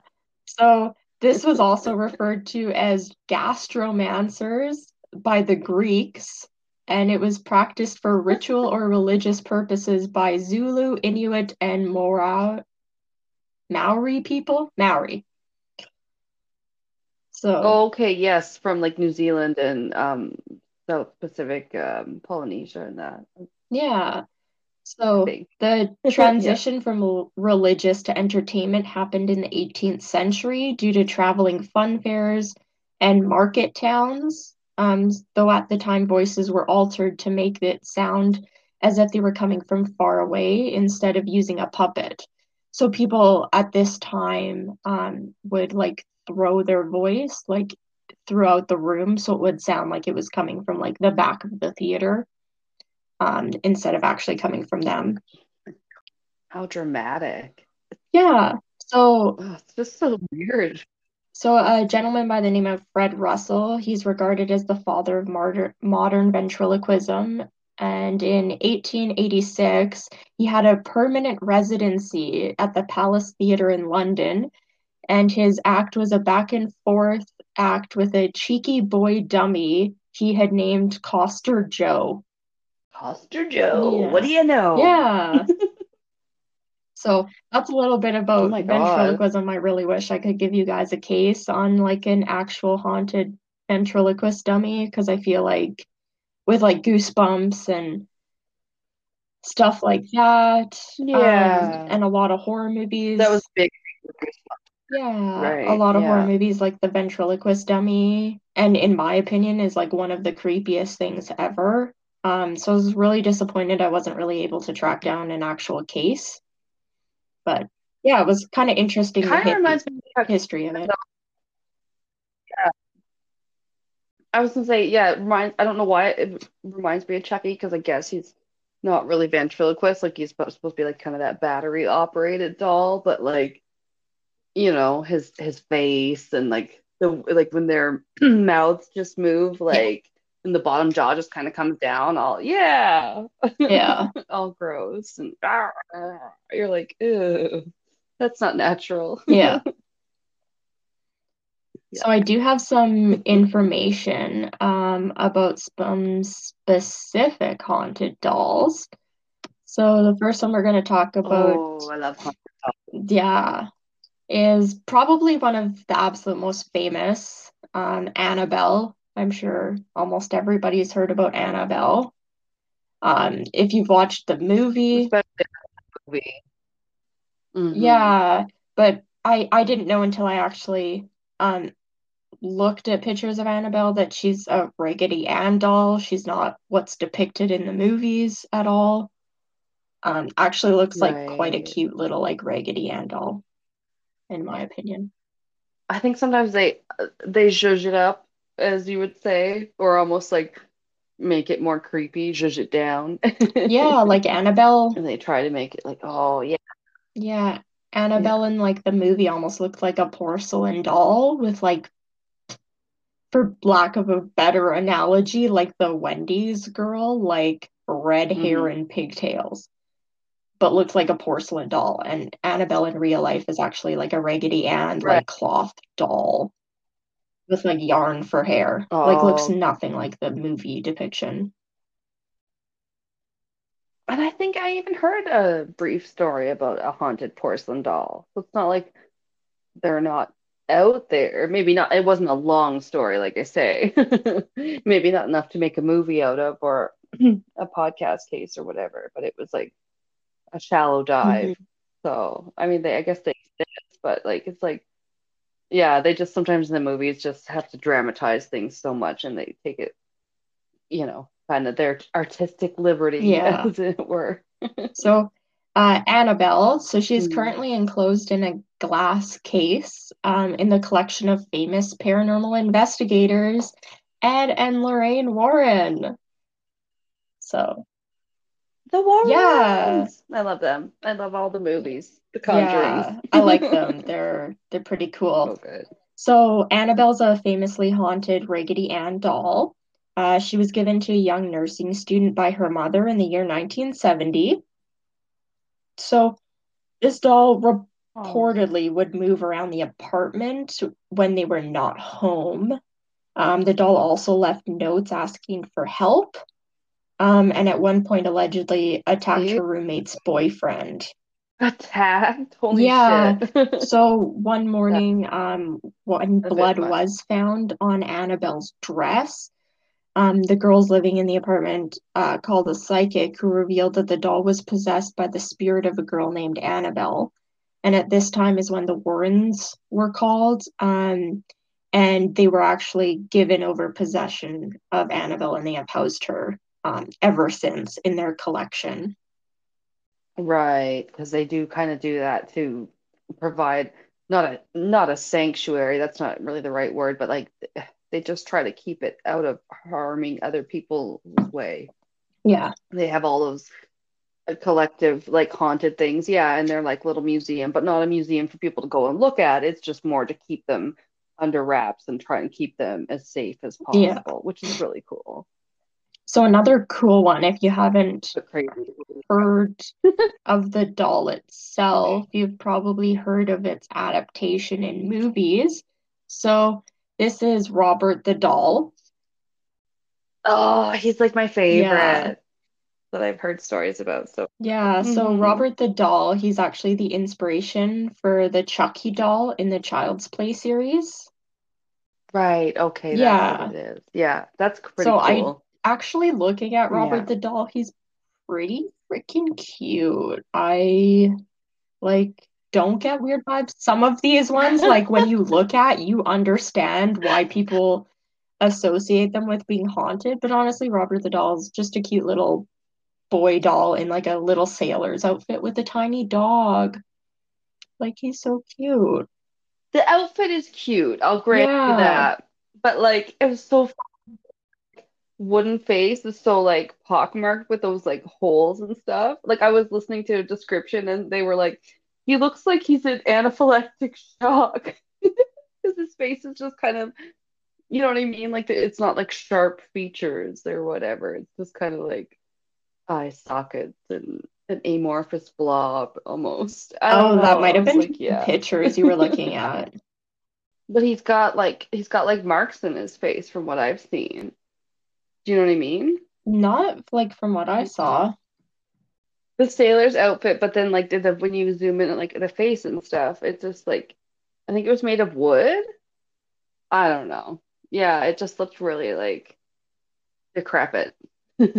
Like something was termites were eating away this little face or something. We'll ha we'll post Oh, some from pictures like onto straight the, on, I guess. Yeah, the website. I think his face is made of claw. But like So he's probably just being slowly eaten by moths. Probably, which just adds to the creep factor Yeah. either way.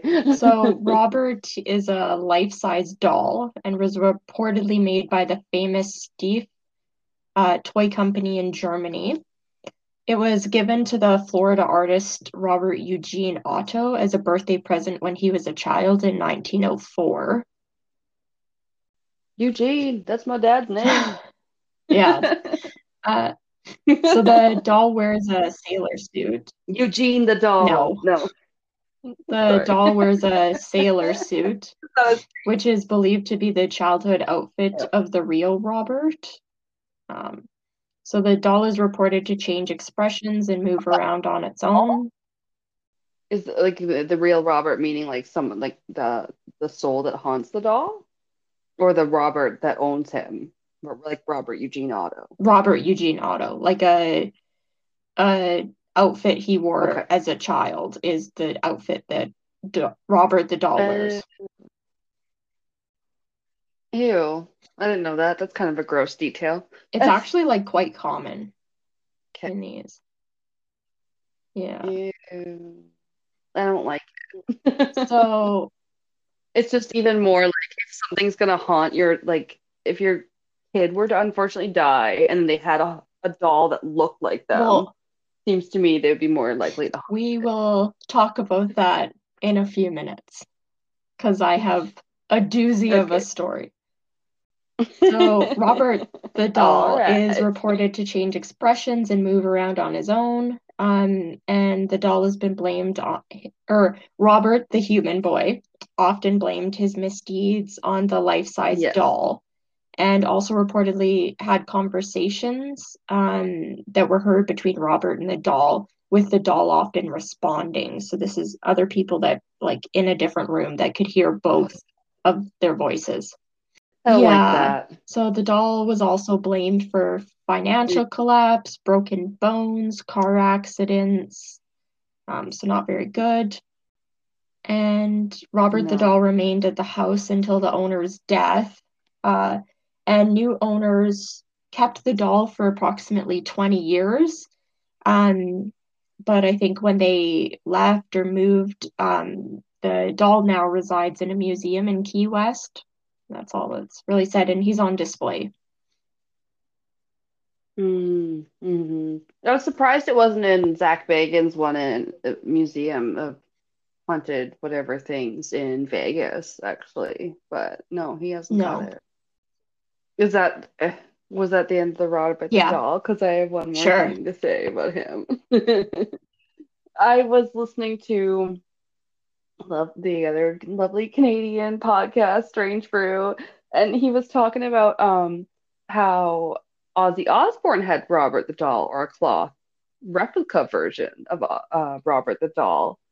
Because like it's like you said, he got blamed for things. Like I guess like the kid that owned him would be like, Robert did it, Robert Yeah. did it. I always found that really creepy. Oh, Um, but then like I guess Ozzy got it in like 2019, and it was like, yeah, I looked it up, and you could read stories too where he'd be like he blamed it for like he had health issues that year that he got it, and I think they talked about it on him and his son Jax. They had a show where they were like traveling around the world, like not the Osbournes one where they just sat around at their house and stuff, but like can't remember what it's called, but it's like they were him and Jack were traveling all around.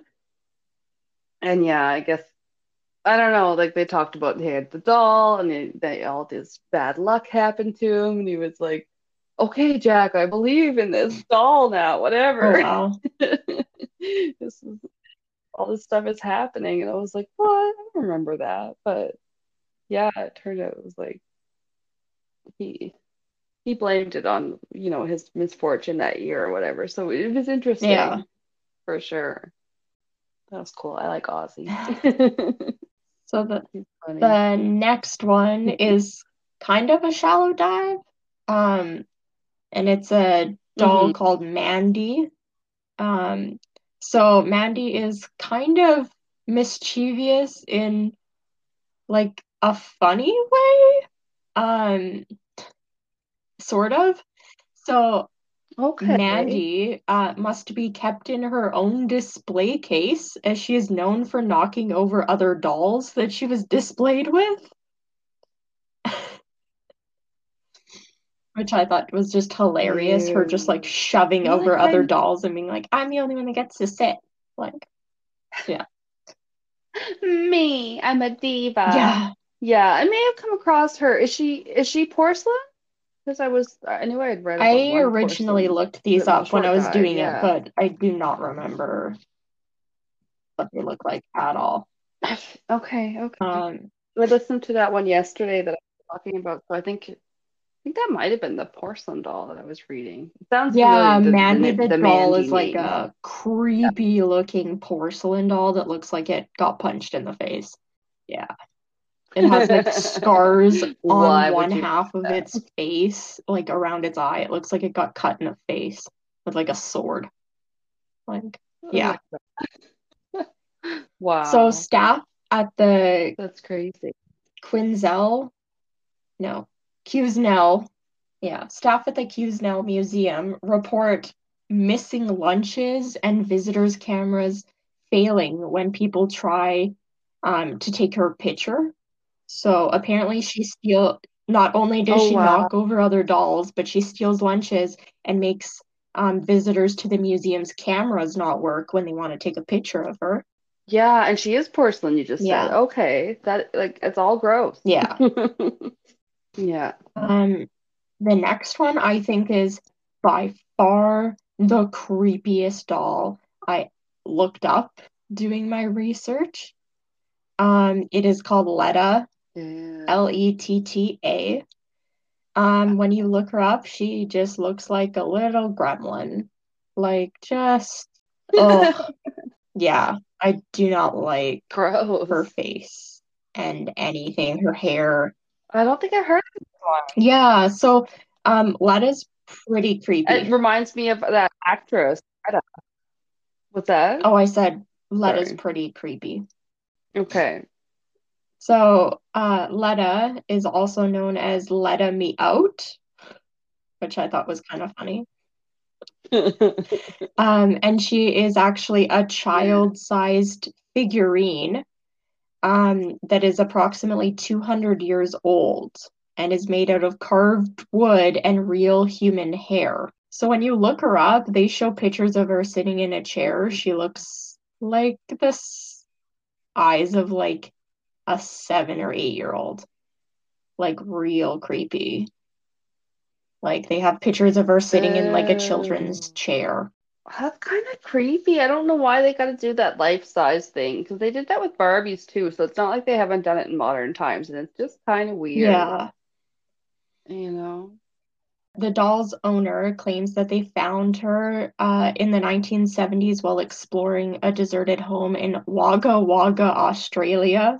Wagga Wagga. Waka Yeah. waka. Waka waka. The Muppets. Oh, I never watched the Muppets. Oh, that's Fozzie Oh. Bear. So the owner reported items moving in the house, uh, scuff marks on the floor. Uh, the owner's children complained of nightmares and waking up screaming that Letta was talking and moving on its own. Uh, dogs reportedly turn aggressive whenever Yeah. they're near the doll, and some people claim that they've even seen the doll move. Which Thanks. Yeah. it. Thanks. so, uh, owners attempted to sell Letta, um, and they had actually like arranged a purchase. They put her in the vehicle, drove to the drop off where they were like literally going to sell her. Um, but when they got there, they discovered that they were physically unable to remove the doll from the vehicle. So they put the doll in the vehicle, drove to the purchase location, and attempted to sell her, but she they physically could not remove her from the vehicle. Like, yeah. Can you imagine? It's just like it's cemented Yeah. down or something. So the sale What actually heck? didn't go through because they were unable to get the doll out of the vehicle. Um, and Letta actually currently tours with the owner that found her, I believe, in the 1970s. And you can take pictures with the doll on your lap. So they tour around the country and you can take pictures with her. So, which, If you're crazy. yeah, there's pictures online of people with her sitting on their lap, which is real creepy. Like, Yeah. I don't think I would. Yeah, no, she's like one I don't know. one doll. Like her head is the size of a person's head. Like this doll is like very Mm. creepy.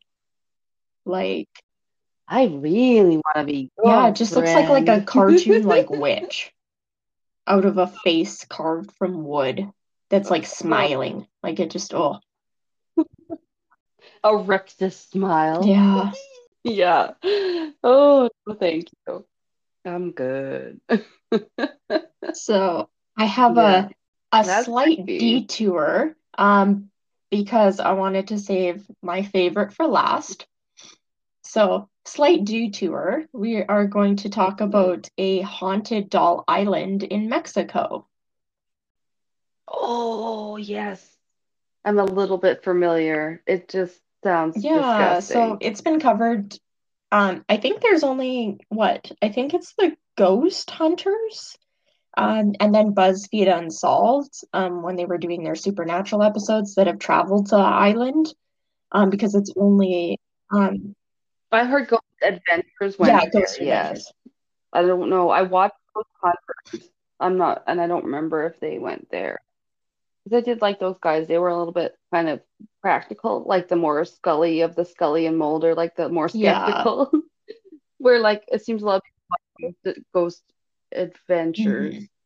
but they like are like the guys kind of cheesy. I'm like, oh, okay, Yeah, so this haunted doll island is located in Mexico Mhm. and it's filled with hundreds of dolls.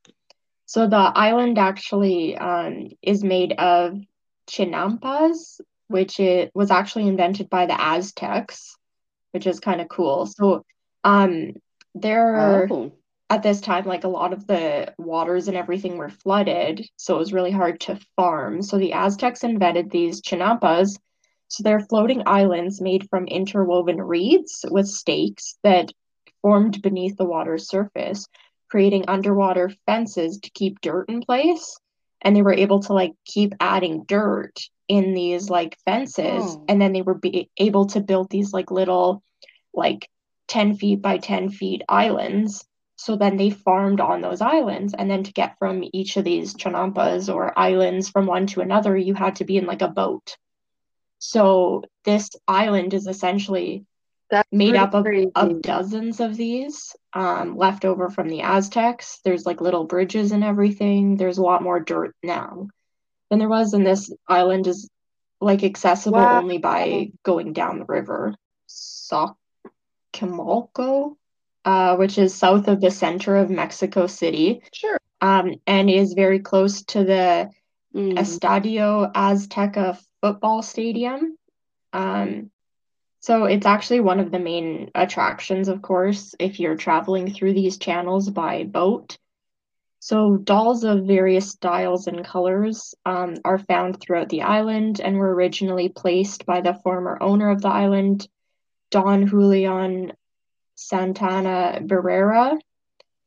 Uh, so Julian believed that the dolls Okay. helped uh, to chase away the spirit of a girl who had drowned near one of the Chinampas um, years ago. So when this little girl had drowned, which they've never proven that this little girl ever existed, um, but he has actually said that when he Mhm. found the body of the little girl, he apparently found a doll floating nearby and assumed that it belonged to the little girl. And because he was kind of an outcast, Right. um, and was kind of living off the grid, he grew food, and pretty much people coming up and down the channel would just trade with him for food that he grew on these chinampas. So when he found the doll floating nearby, Yeah. assuming it belonged to the girl, he hung it from a tree as a sign of respect for her death. And uh, when Julian died in 2001 of a heart attack, sources say he was actually found floating in water close to the same spot where he claimed that this little girl had drowned. Ew. How? Yeah. That's So you are correct. So in addition to the island being purchased or featured on Ghost Adventures and BuzzFeed Unsolved, it's also featured in the Amazon Prime show Lore. Is that where you've heard about it? Uh, probably. I've definitely heard it on a few podcasts, I Oh, think, okay. so far. So Mhm. But like not not always dive, so it's really interesting because I'm like, I don't yeah, get when it. Other than, yeah, like girl died, you know, it's still kind of like like when BuzzFeed Unsolved went there, they pretty much it was really creepy. There was like a different types of dolls there too, not net, like teddy bears, stuff like that that are left. Um, people leave dolls and stuff yeah. for um Julian and the little girl. Um, but right, I guess the island, um, if you watch the BuzzFeed Unsolved episode at least, um, it's one of their first episodes. They do it when they go to the Winchester house and um they went to one other location as well. So it was like a 45 minute long episode, um, which they don't do anymore. Um, Oh and wow. they pretty much ended up fleeing from the island because there was so many spiders everywhere. Um, that were large, large spiders that they feared that they could end up being bit um, by these spiders. So they ended up leaving. Oh my God. Yeah. That's So scary. That yeah, so that's why they ended up leaving. They were originally planning to stay, I believe, overnight on the island, but they ended up leaving shortly, I think, after um, the sun went down because the spiders were really um, getting bad. So they pretty much ran off the island and back to the boat. Yeah. Wow. So, in Holy addition shit. to literally hundreds of dolls, the island also contains a small museum um, that uh, Julian had made that were out of articles from local newspapers about the island um, and the previous owner. Um, there's a little store there and three rooms, um, one of which was actually a small bedroom with like a bed roll, like just laying on the ground, which is apparently where Julian slept. Um, and in this room is the first doll that Mhm. Julian collected, as well as Augustinta, um, which was his favorite doll. So if you wa- do watch the BuzzFeed Unsolved episode, it shows you um, which doll um, was the first one that he found, um, as well as which one was his favorite doll. So some of the visitors place offerings around this doll in exchange for miracles and blessings, and some others um, change their clothes and maintain it as a form of worship. So they are kind of treated as like a religious kind of like kind of Mm, yeah like a shrine. shrine or something almost. Hmm. Yeah. That's definitely just not somewhere I want to No, vacation was though. very creepy.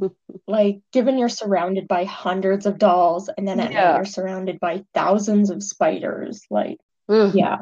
That was that one your favorite one? No. Oh, that is yeah. That's I like Yeah, that one I- too. That's not my favorite What? one. Oh. So Oh, that was really good though. I'm enjoying it so far. yeah, I only have one case left and it's slightly deeper dive because I just found it crazy. Um, Ooh, yeah. I like crazy. So my last uh haunted doll is actually one that when I was looking up all these haunted dolls, when you look at and Google like haunted dolls and look at the lists that are supposed to list a bunch of them, they pretty Yeah. much list like the same six over and over and over.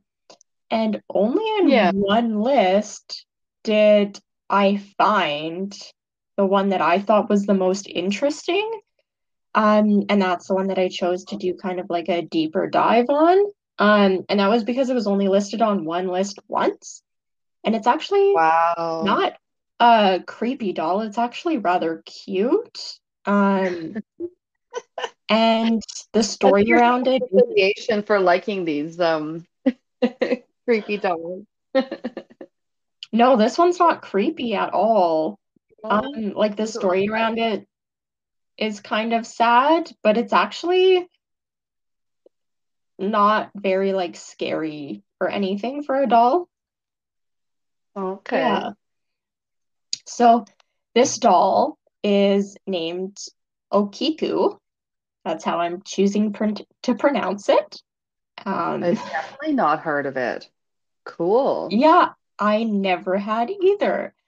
Um, so Okiku was purchased in 1918 by a man for his two-year-old sister who was named Okiku. So Okiku, the doll, sister? yeah. So I didn't really find much about like how old he was.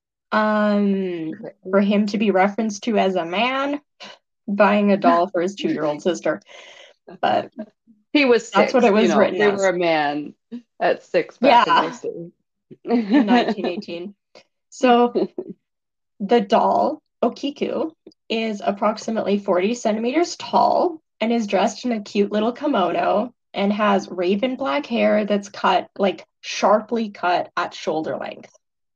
So Ooh, cute little little like traditional, yeah, it's actually a traditional um hairstyle um for these dolls. So Okiku the girl loved the doll and apparently carried it with her everywhere and treated it as if it was her own little sister. And she's the one that named it after herself, as she saw them Aw. as mere duplicates. Yeah, so she had like the same hair and she thought the doll looked like her, so she named the doll after her and like acted like the doll was her little sister. Aw, Yeah. She wanted a little sister. That's cute. Yeah. So in 1919, when Okiku um, was only three, one year after getting the doll, she died tragically of yellow fever. How did I know you were going to say that? Yeah. Of course. So uh, while she lay gasping for air, she was reportedly clutching the doll. Um, at the time, the family um, actually wished to bury her with the doll um, because they have been so close.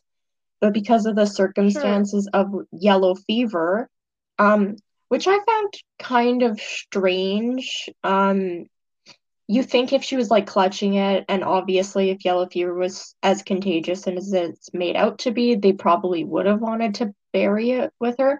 But apparently at this time, for some reason, that the government prevented the family from burying her with the doll. Oh, So, yeah. So. Okiku the girl has now passed away, and instead of her being buried with her favorite doll, the doll was placed in a traditional family altar in their house to honor their daughter. So, Oh, it was- no. yeah. So one day, um, it's not creepy. Like, that's why I kind of liked this one. Because for all the stuff that goes Really? on, this doll Yeah. actually isn't bad. It doesn't hurt anybody. Okay. Um, but Mhm. it's just kind of strange. So Right. one day, when the fam a family member was walking past the doll and looked at the altar for their daughter, uh, they noticed that the hair on the doll was growing. So one shoulder length and pure bob, uh, straight at the bottom, now hung past the waist of the doll and was in different textures and colors. So it was, a- yeah. So it was around this time that the family actually started dreaming of their daughter. Um, and once awake, apparently the doll would be at their side. So Oh infestation God. occurred. There was some lights flickering, banging sounds, um, strange voices heard around their daughter's birthday, as well as the anniversary of her death. So it was at this time um, that the family contacted shamans who concluded that their daughter's soul uh, was trapped in the doll. So, because she had died clutching this doll, um, her soul was trapped in the doll. So, the family Right. did move houses in 8, um, and at this time, they didn't want to take the doll with them, um, as they believed that the soul trapped in the doll needed to stay close to her grave. Um, they thought if they took the doll with her, it would mean that their daughter's soul died. Um, so they asked that the that she stay close to her grave, um, so that her soul could stay in this little doll, um, even if they weren't around. Yeah, so they gave the doll to a local temple, and in the time that the temple has had this doll, they have confirmed the following. The hair does in fact grow, as the family described, and clippings were actually taken by the temple and sent away for scientific analysis. And it was confirmed that the hair on the doll was, in fact, human hair, Oh, wow. which is That's always a creepy. twist. So the hair at this time, and remember in 1918, this doll's hair was a bob at about shoulder length. So at this time, the doll's hair has grown past its knees. This doll is 40 centimeters tall. So it has grown quite long. They never So cut the it. hair, they have cut it. So this is in between cuttings. Yeah. So the hair has grown past the doll's knees. Knees. It is trimmed by a monk um, at the temple who had a dream that the little girl Okiku um, came to him asking him to cut her hair. So he cuts the doll's hair for her.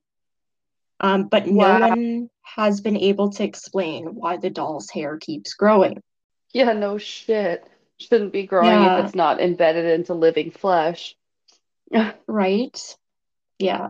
So the doll has Wow. become more infamous and stronger as years pass. Um, there's now claims that her hair grows faster and wilder, um, and apparently that her mouth is slowly opening.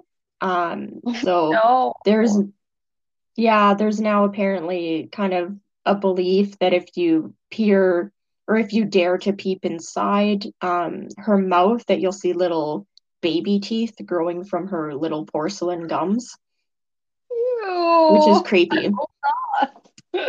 But before you creepy. decide to like make that think that this little doll is creepy, if you actually Google this little doll, it is so cute in its little kimono, and its hair is really long. Like its hair is so It's probably long and like beautiful hair too, I'm sure. it's like Like stringy black, like straight hair. Stringy black. Ew, no, that sounds like the ring. I'll have to look at it. Yeah, it's a cute little doll. Like, Wow. yeah. And that's That the is end of that. Yeah. that is crazy. I have never heard of that one. Yeah, I had tried to find a bit more information, um, but this was pretty much comprised of all I really could find um, Yeah. about I her. it on any podcasts or anything. Yeah. I don't think she's very well known. Um, but like she lives at this temple still. The the monks cut her hair. Um, there was also claims I didn't include it. There's also claims apparently that the doll has fingernails that grow. I don't really. Oh that was only in one source that I ever saw. The rest of it just talks about her hair. They're like, But if she you- is drinking her green tea, her hair is growing, her nails are looking lustrous. Yeah, but if you think about Oh the fact that this doll's hair has, like, the family moved in 1938, and like the family said before that that the doll's hair was growing. So at least since 1938, when she's been living in this temple, these monks have been cutting her hair, and her hair has still grown from being shoulder length to past her knees, like in between cuttings. You So for the like this hair, they're kind of almost a little creepy or strange in their own right. The way that some Mhm. um, Buddhist monks, like in in Nepal, you know, they're very like very extreme ones. Like they like stop eating a lot of things, and then they only eat certain things. Sometimes, and like kind of leading up to their death, so that their like bodies will be mummified easier. I feel like I'm not telling it really right, but it's like crazy dedication to what they're trying to do. Mhm. And Yeah. It's oh, you're like, what the heck? Like you're just getting your body ready and it's just a vessel and they're just treating it like that and they're just like almost starving themselves. I don't know. I I'd have to look it up more, but it was definitely like, Mhm. that's extreme. Yeah. But if you, anybody listening, do yourself a favor, look up all the dolls I mentioned. If you want to look up at a super creepy one, look up Letta. Um, and then finish it off by looking at a cute little doll that's like has a little flower in her hair and has a cute little kimono. Forever growing hair. Yeah, like this doll's hair has grown from like her body proportions. Her head is maybe a fifth of what the rest of her body is. So for the fact that she went from shoulder length, like her hair has probably grown like she's 40 centimeters tall. So her hair has probably grown 30 centimeters. They've let it grow, let alone all the time all the times that they've cut it in between that. Yeah. Be hard to grow out of a shortcut, that's for sure. Seems like it takes forever. Yeah. Trying to grow your But hair out. yeah, she's she's very cute. She's got a little a little golden shrine. She's got like gold all around her, flowers. Yeah. Aw. She's pretty cute for like a little doll that's over a hundred years old. Most of them look pretty creepy, in my opinion. She's like she looks like she could be sold on a shelf today, easily. Like she's in fantastic condition. I wonder if that lack of creepiness factor is why she isn't maybe as well known as, say, Robert the Doll or someone that might look a little creepier, or they could make, you know, a creepy movie about and make it seem a little more sinister than it is because they'd be like, oh, look at it. Yeah, see, know. like That- everything. this one, they're like, her hair grew.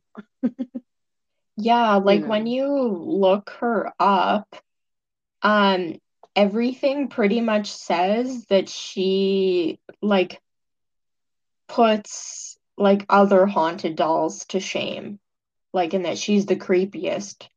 But she's not like like Annabelle where people woke up and found blood on her dress. Like Right. other than them having dreams and stuff of her her family and lights if you had to own a haunted doll, it would be her, right? Like that would be Oh, your yeah. pick because Hands lesser down. of all dolls. Yeah. Okay, agreed. Me too. Yeah, she's really cute. Not likely to harm yourself or others. No. I like it. Yeah. Oh, that's awesome. Yeah. Because you're cursed. Yeah. You've been cursed. You broke the mirror. You got that haunted painting. By the way, my mom just like always, yeah, she'll go to auctions and things, and then totally the type of person to have like a random person's portrait in her house. You're just like, do you know Ooh. that person in the black and white? port-" No. Just as a Oh, random you shouldn't do that. kid. Oh, totally. It's like Yeah, antiquing. But I don't I've I've never had any personal paranormal activities, so I can't really say shit. And in some ways I'm glad for that. My parents, um, one of their first houses that they owned, um, had a problem with the lights in the garage.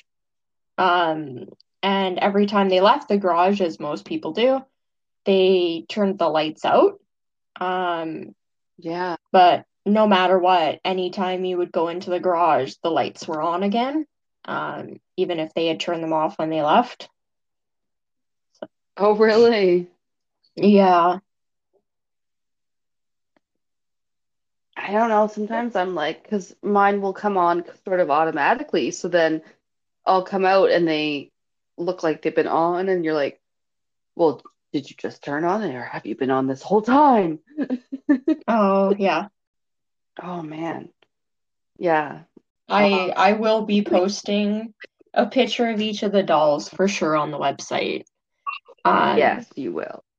yeah, so if you want to follow along, we are posting the episodes on our website and it's kind of a blog format so you can follow along. Um, and we have some pictures. We're trying I'm trying um not to do too many pictures.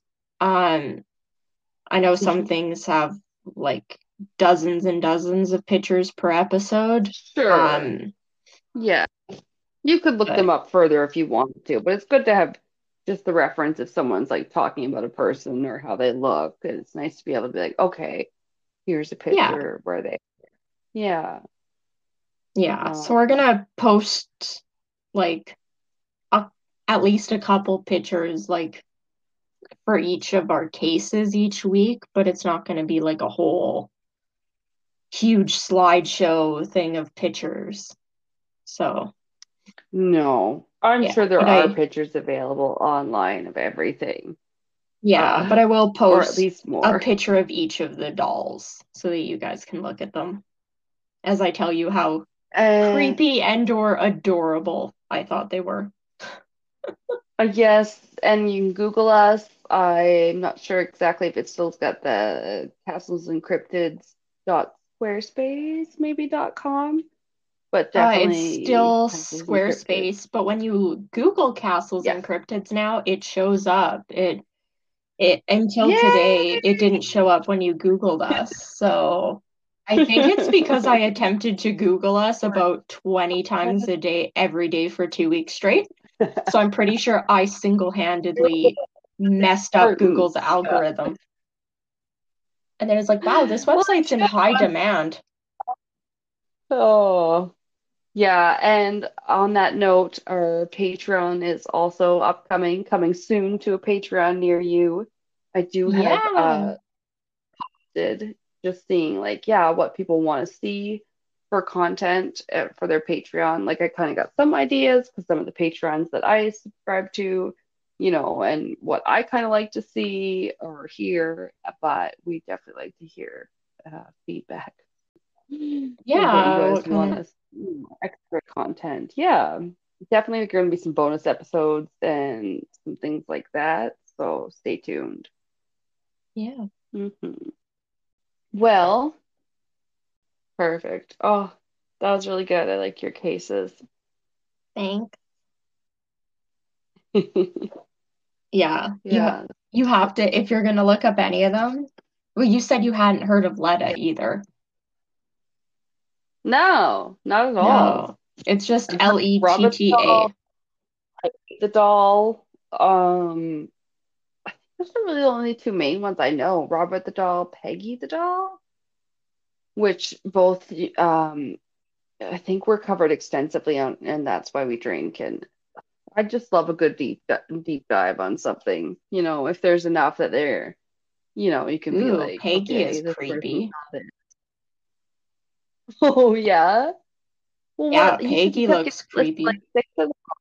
What it, they, she wasn't on the regular list of the top No. six or what you kept seeing? No. Yeah. Oh yeah. Oh, I recommend them sometimes for like the deep dives on the paranormal and stuff. The Winchester House that you mentioned earlier was one that Em covered in their first episode. But then they were like, I think they were at like episode 200 or something, and they were like, kind of wanted to go back and recover some of them where they were like, we didn't know how to um research maybe as well back then. And then they like redid Winchester House. And I was like, wow, like sometimes I'm uh, just impressed the amount of content and information someone can get out of one case. Like one deep dive where you're like, whoa, you know? Like I I I definitely prefer that oftentimes to like maybe a 30 minute kind of shallow dive where you just get the bare bones. You know what I mean?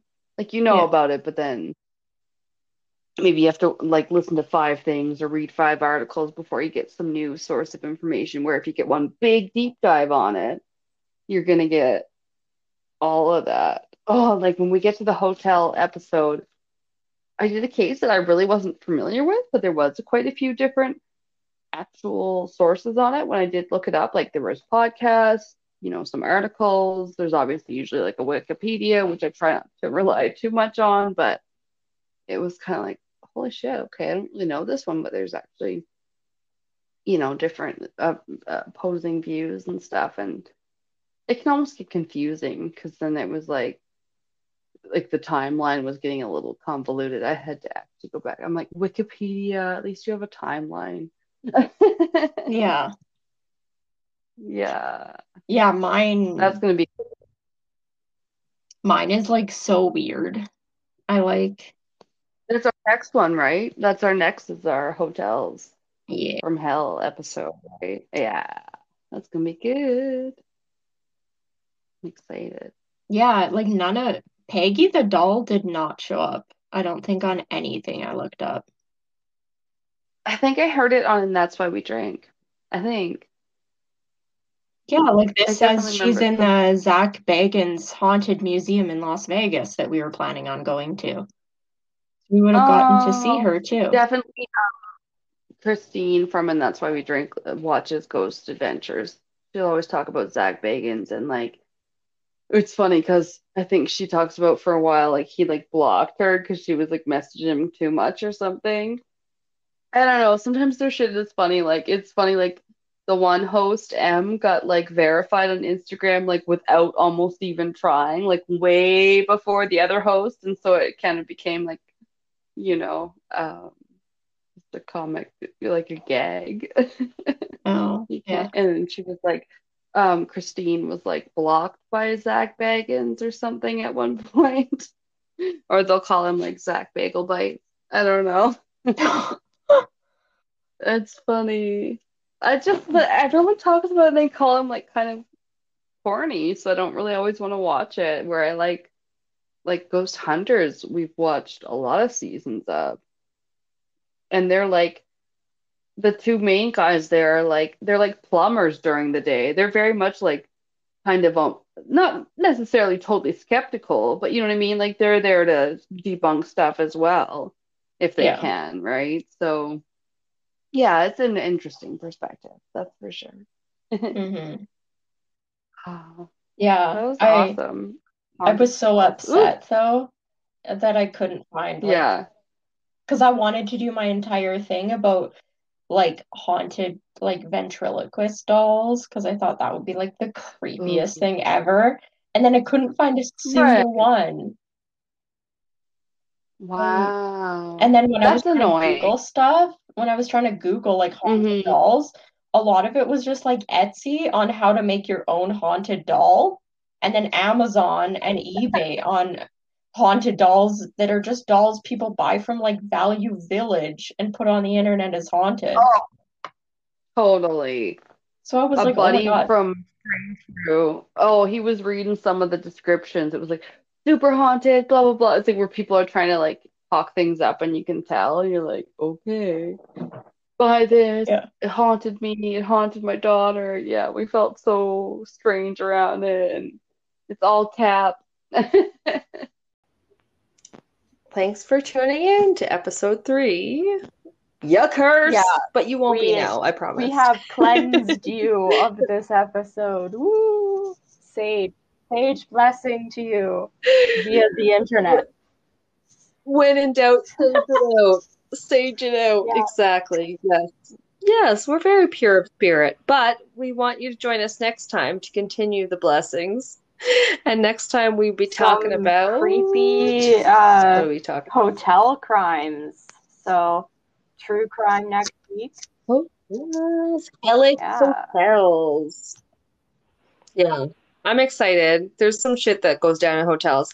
And we're not just gonna cover like the Yeah, we're what everyone's talking about right now, like No. Cecil Hotel. Um, I think if we do cover Cecil Hotel or anything, it's going to be not just Elisa Lam, because in my opinion, her case is no. is solved, and unfortunately, it's just sad. I don't think there's a lot of like mystery to it.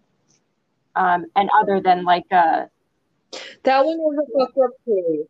Yeah, I like it. Like it, I, I agree it's fucked up and it's good to be covered, but I know that there's obviously a six part miniseries like out on Netflix, so there is a lot going on with that hotel. And I'm sure we couldn't even cover it in a one parter. So I think we'll we'll we're gonna avoid that one for right now, but we're that means we're gonna get some really obscure, really Yeah, fucked up ones that you probably haven't heard um, before.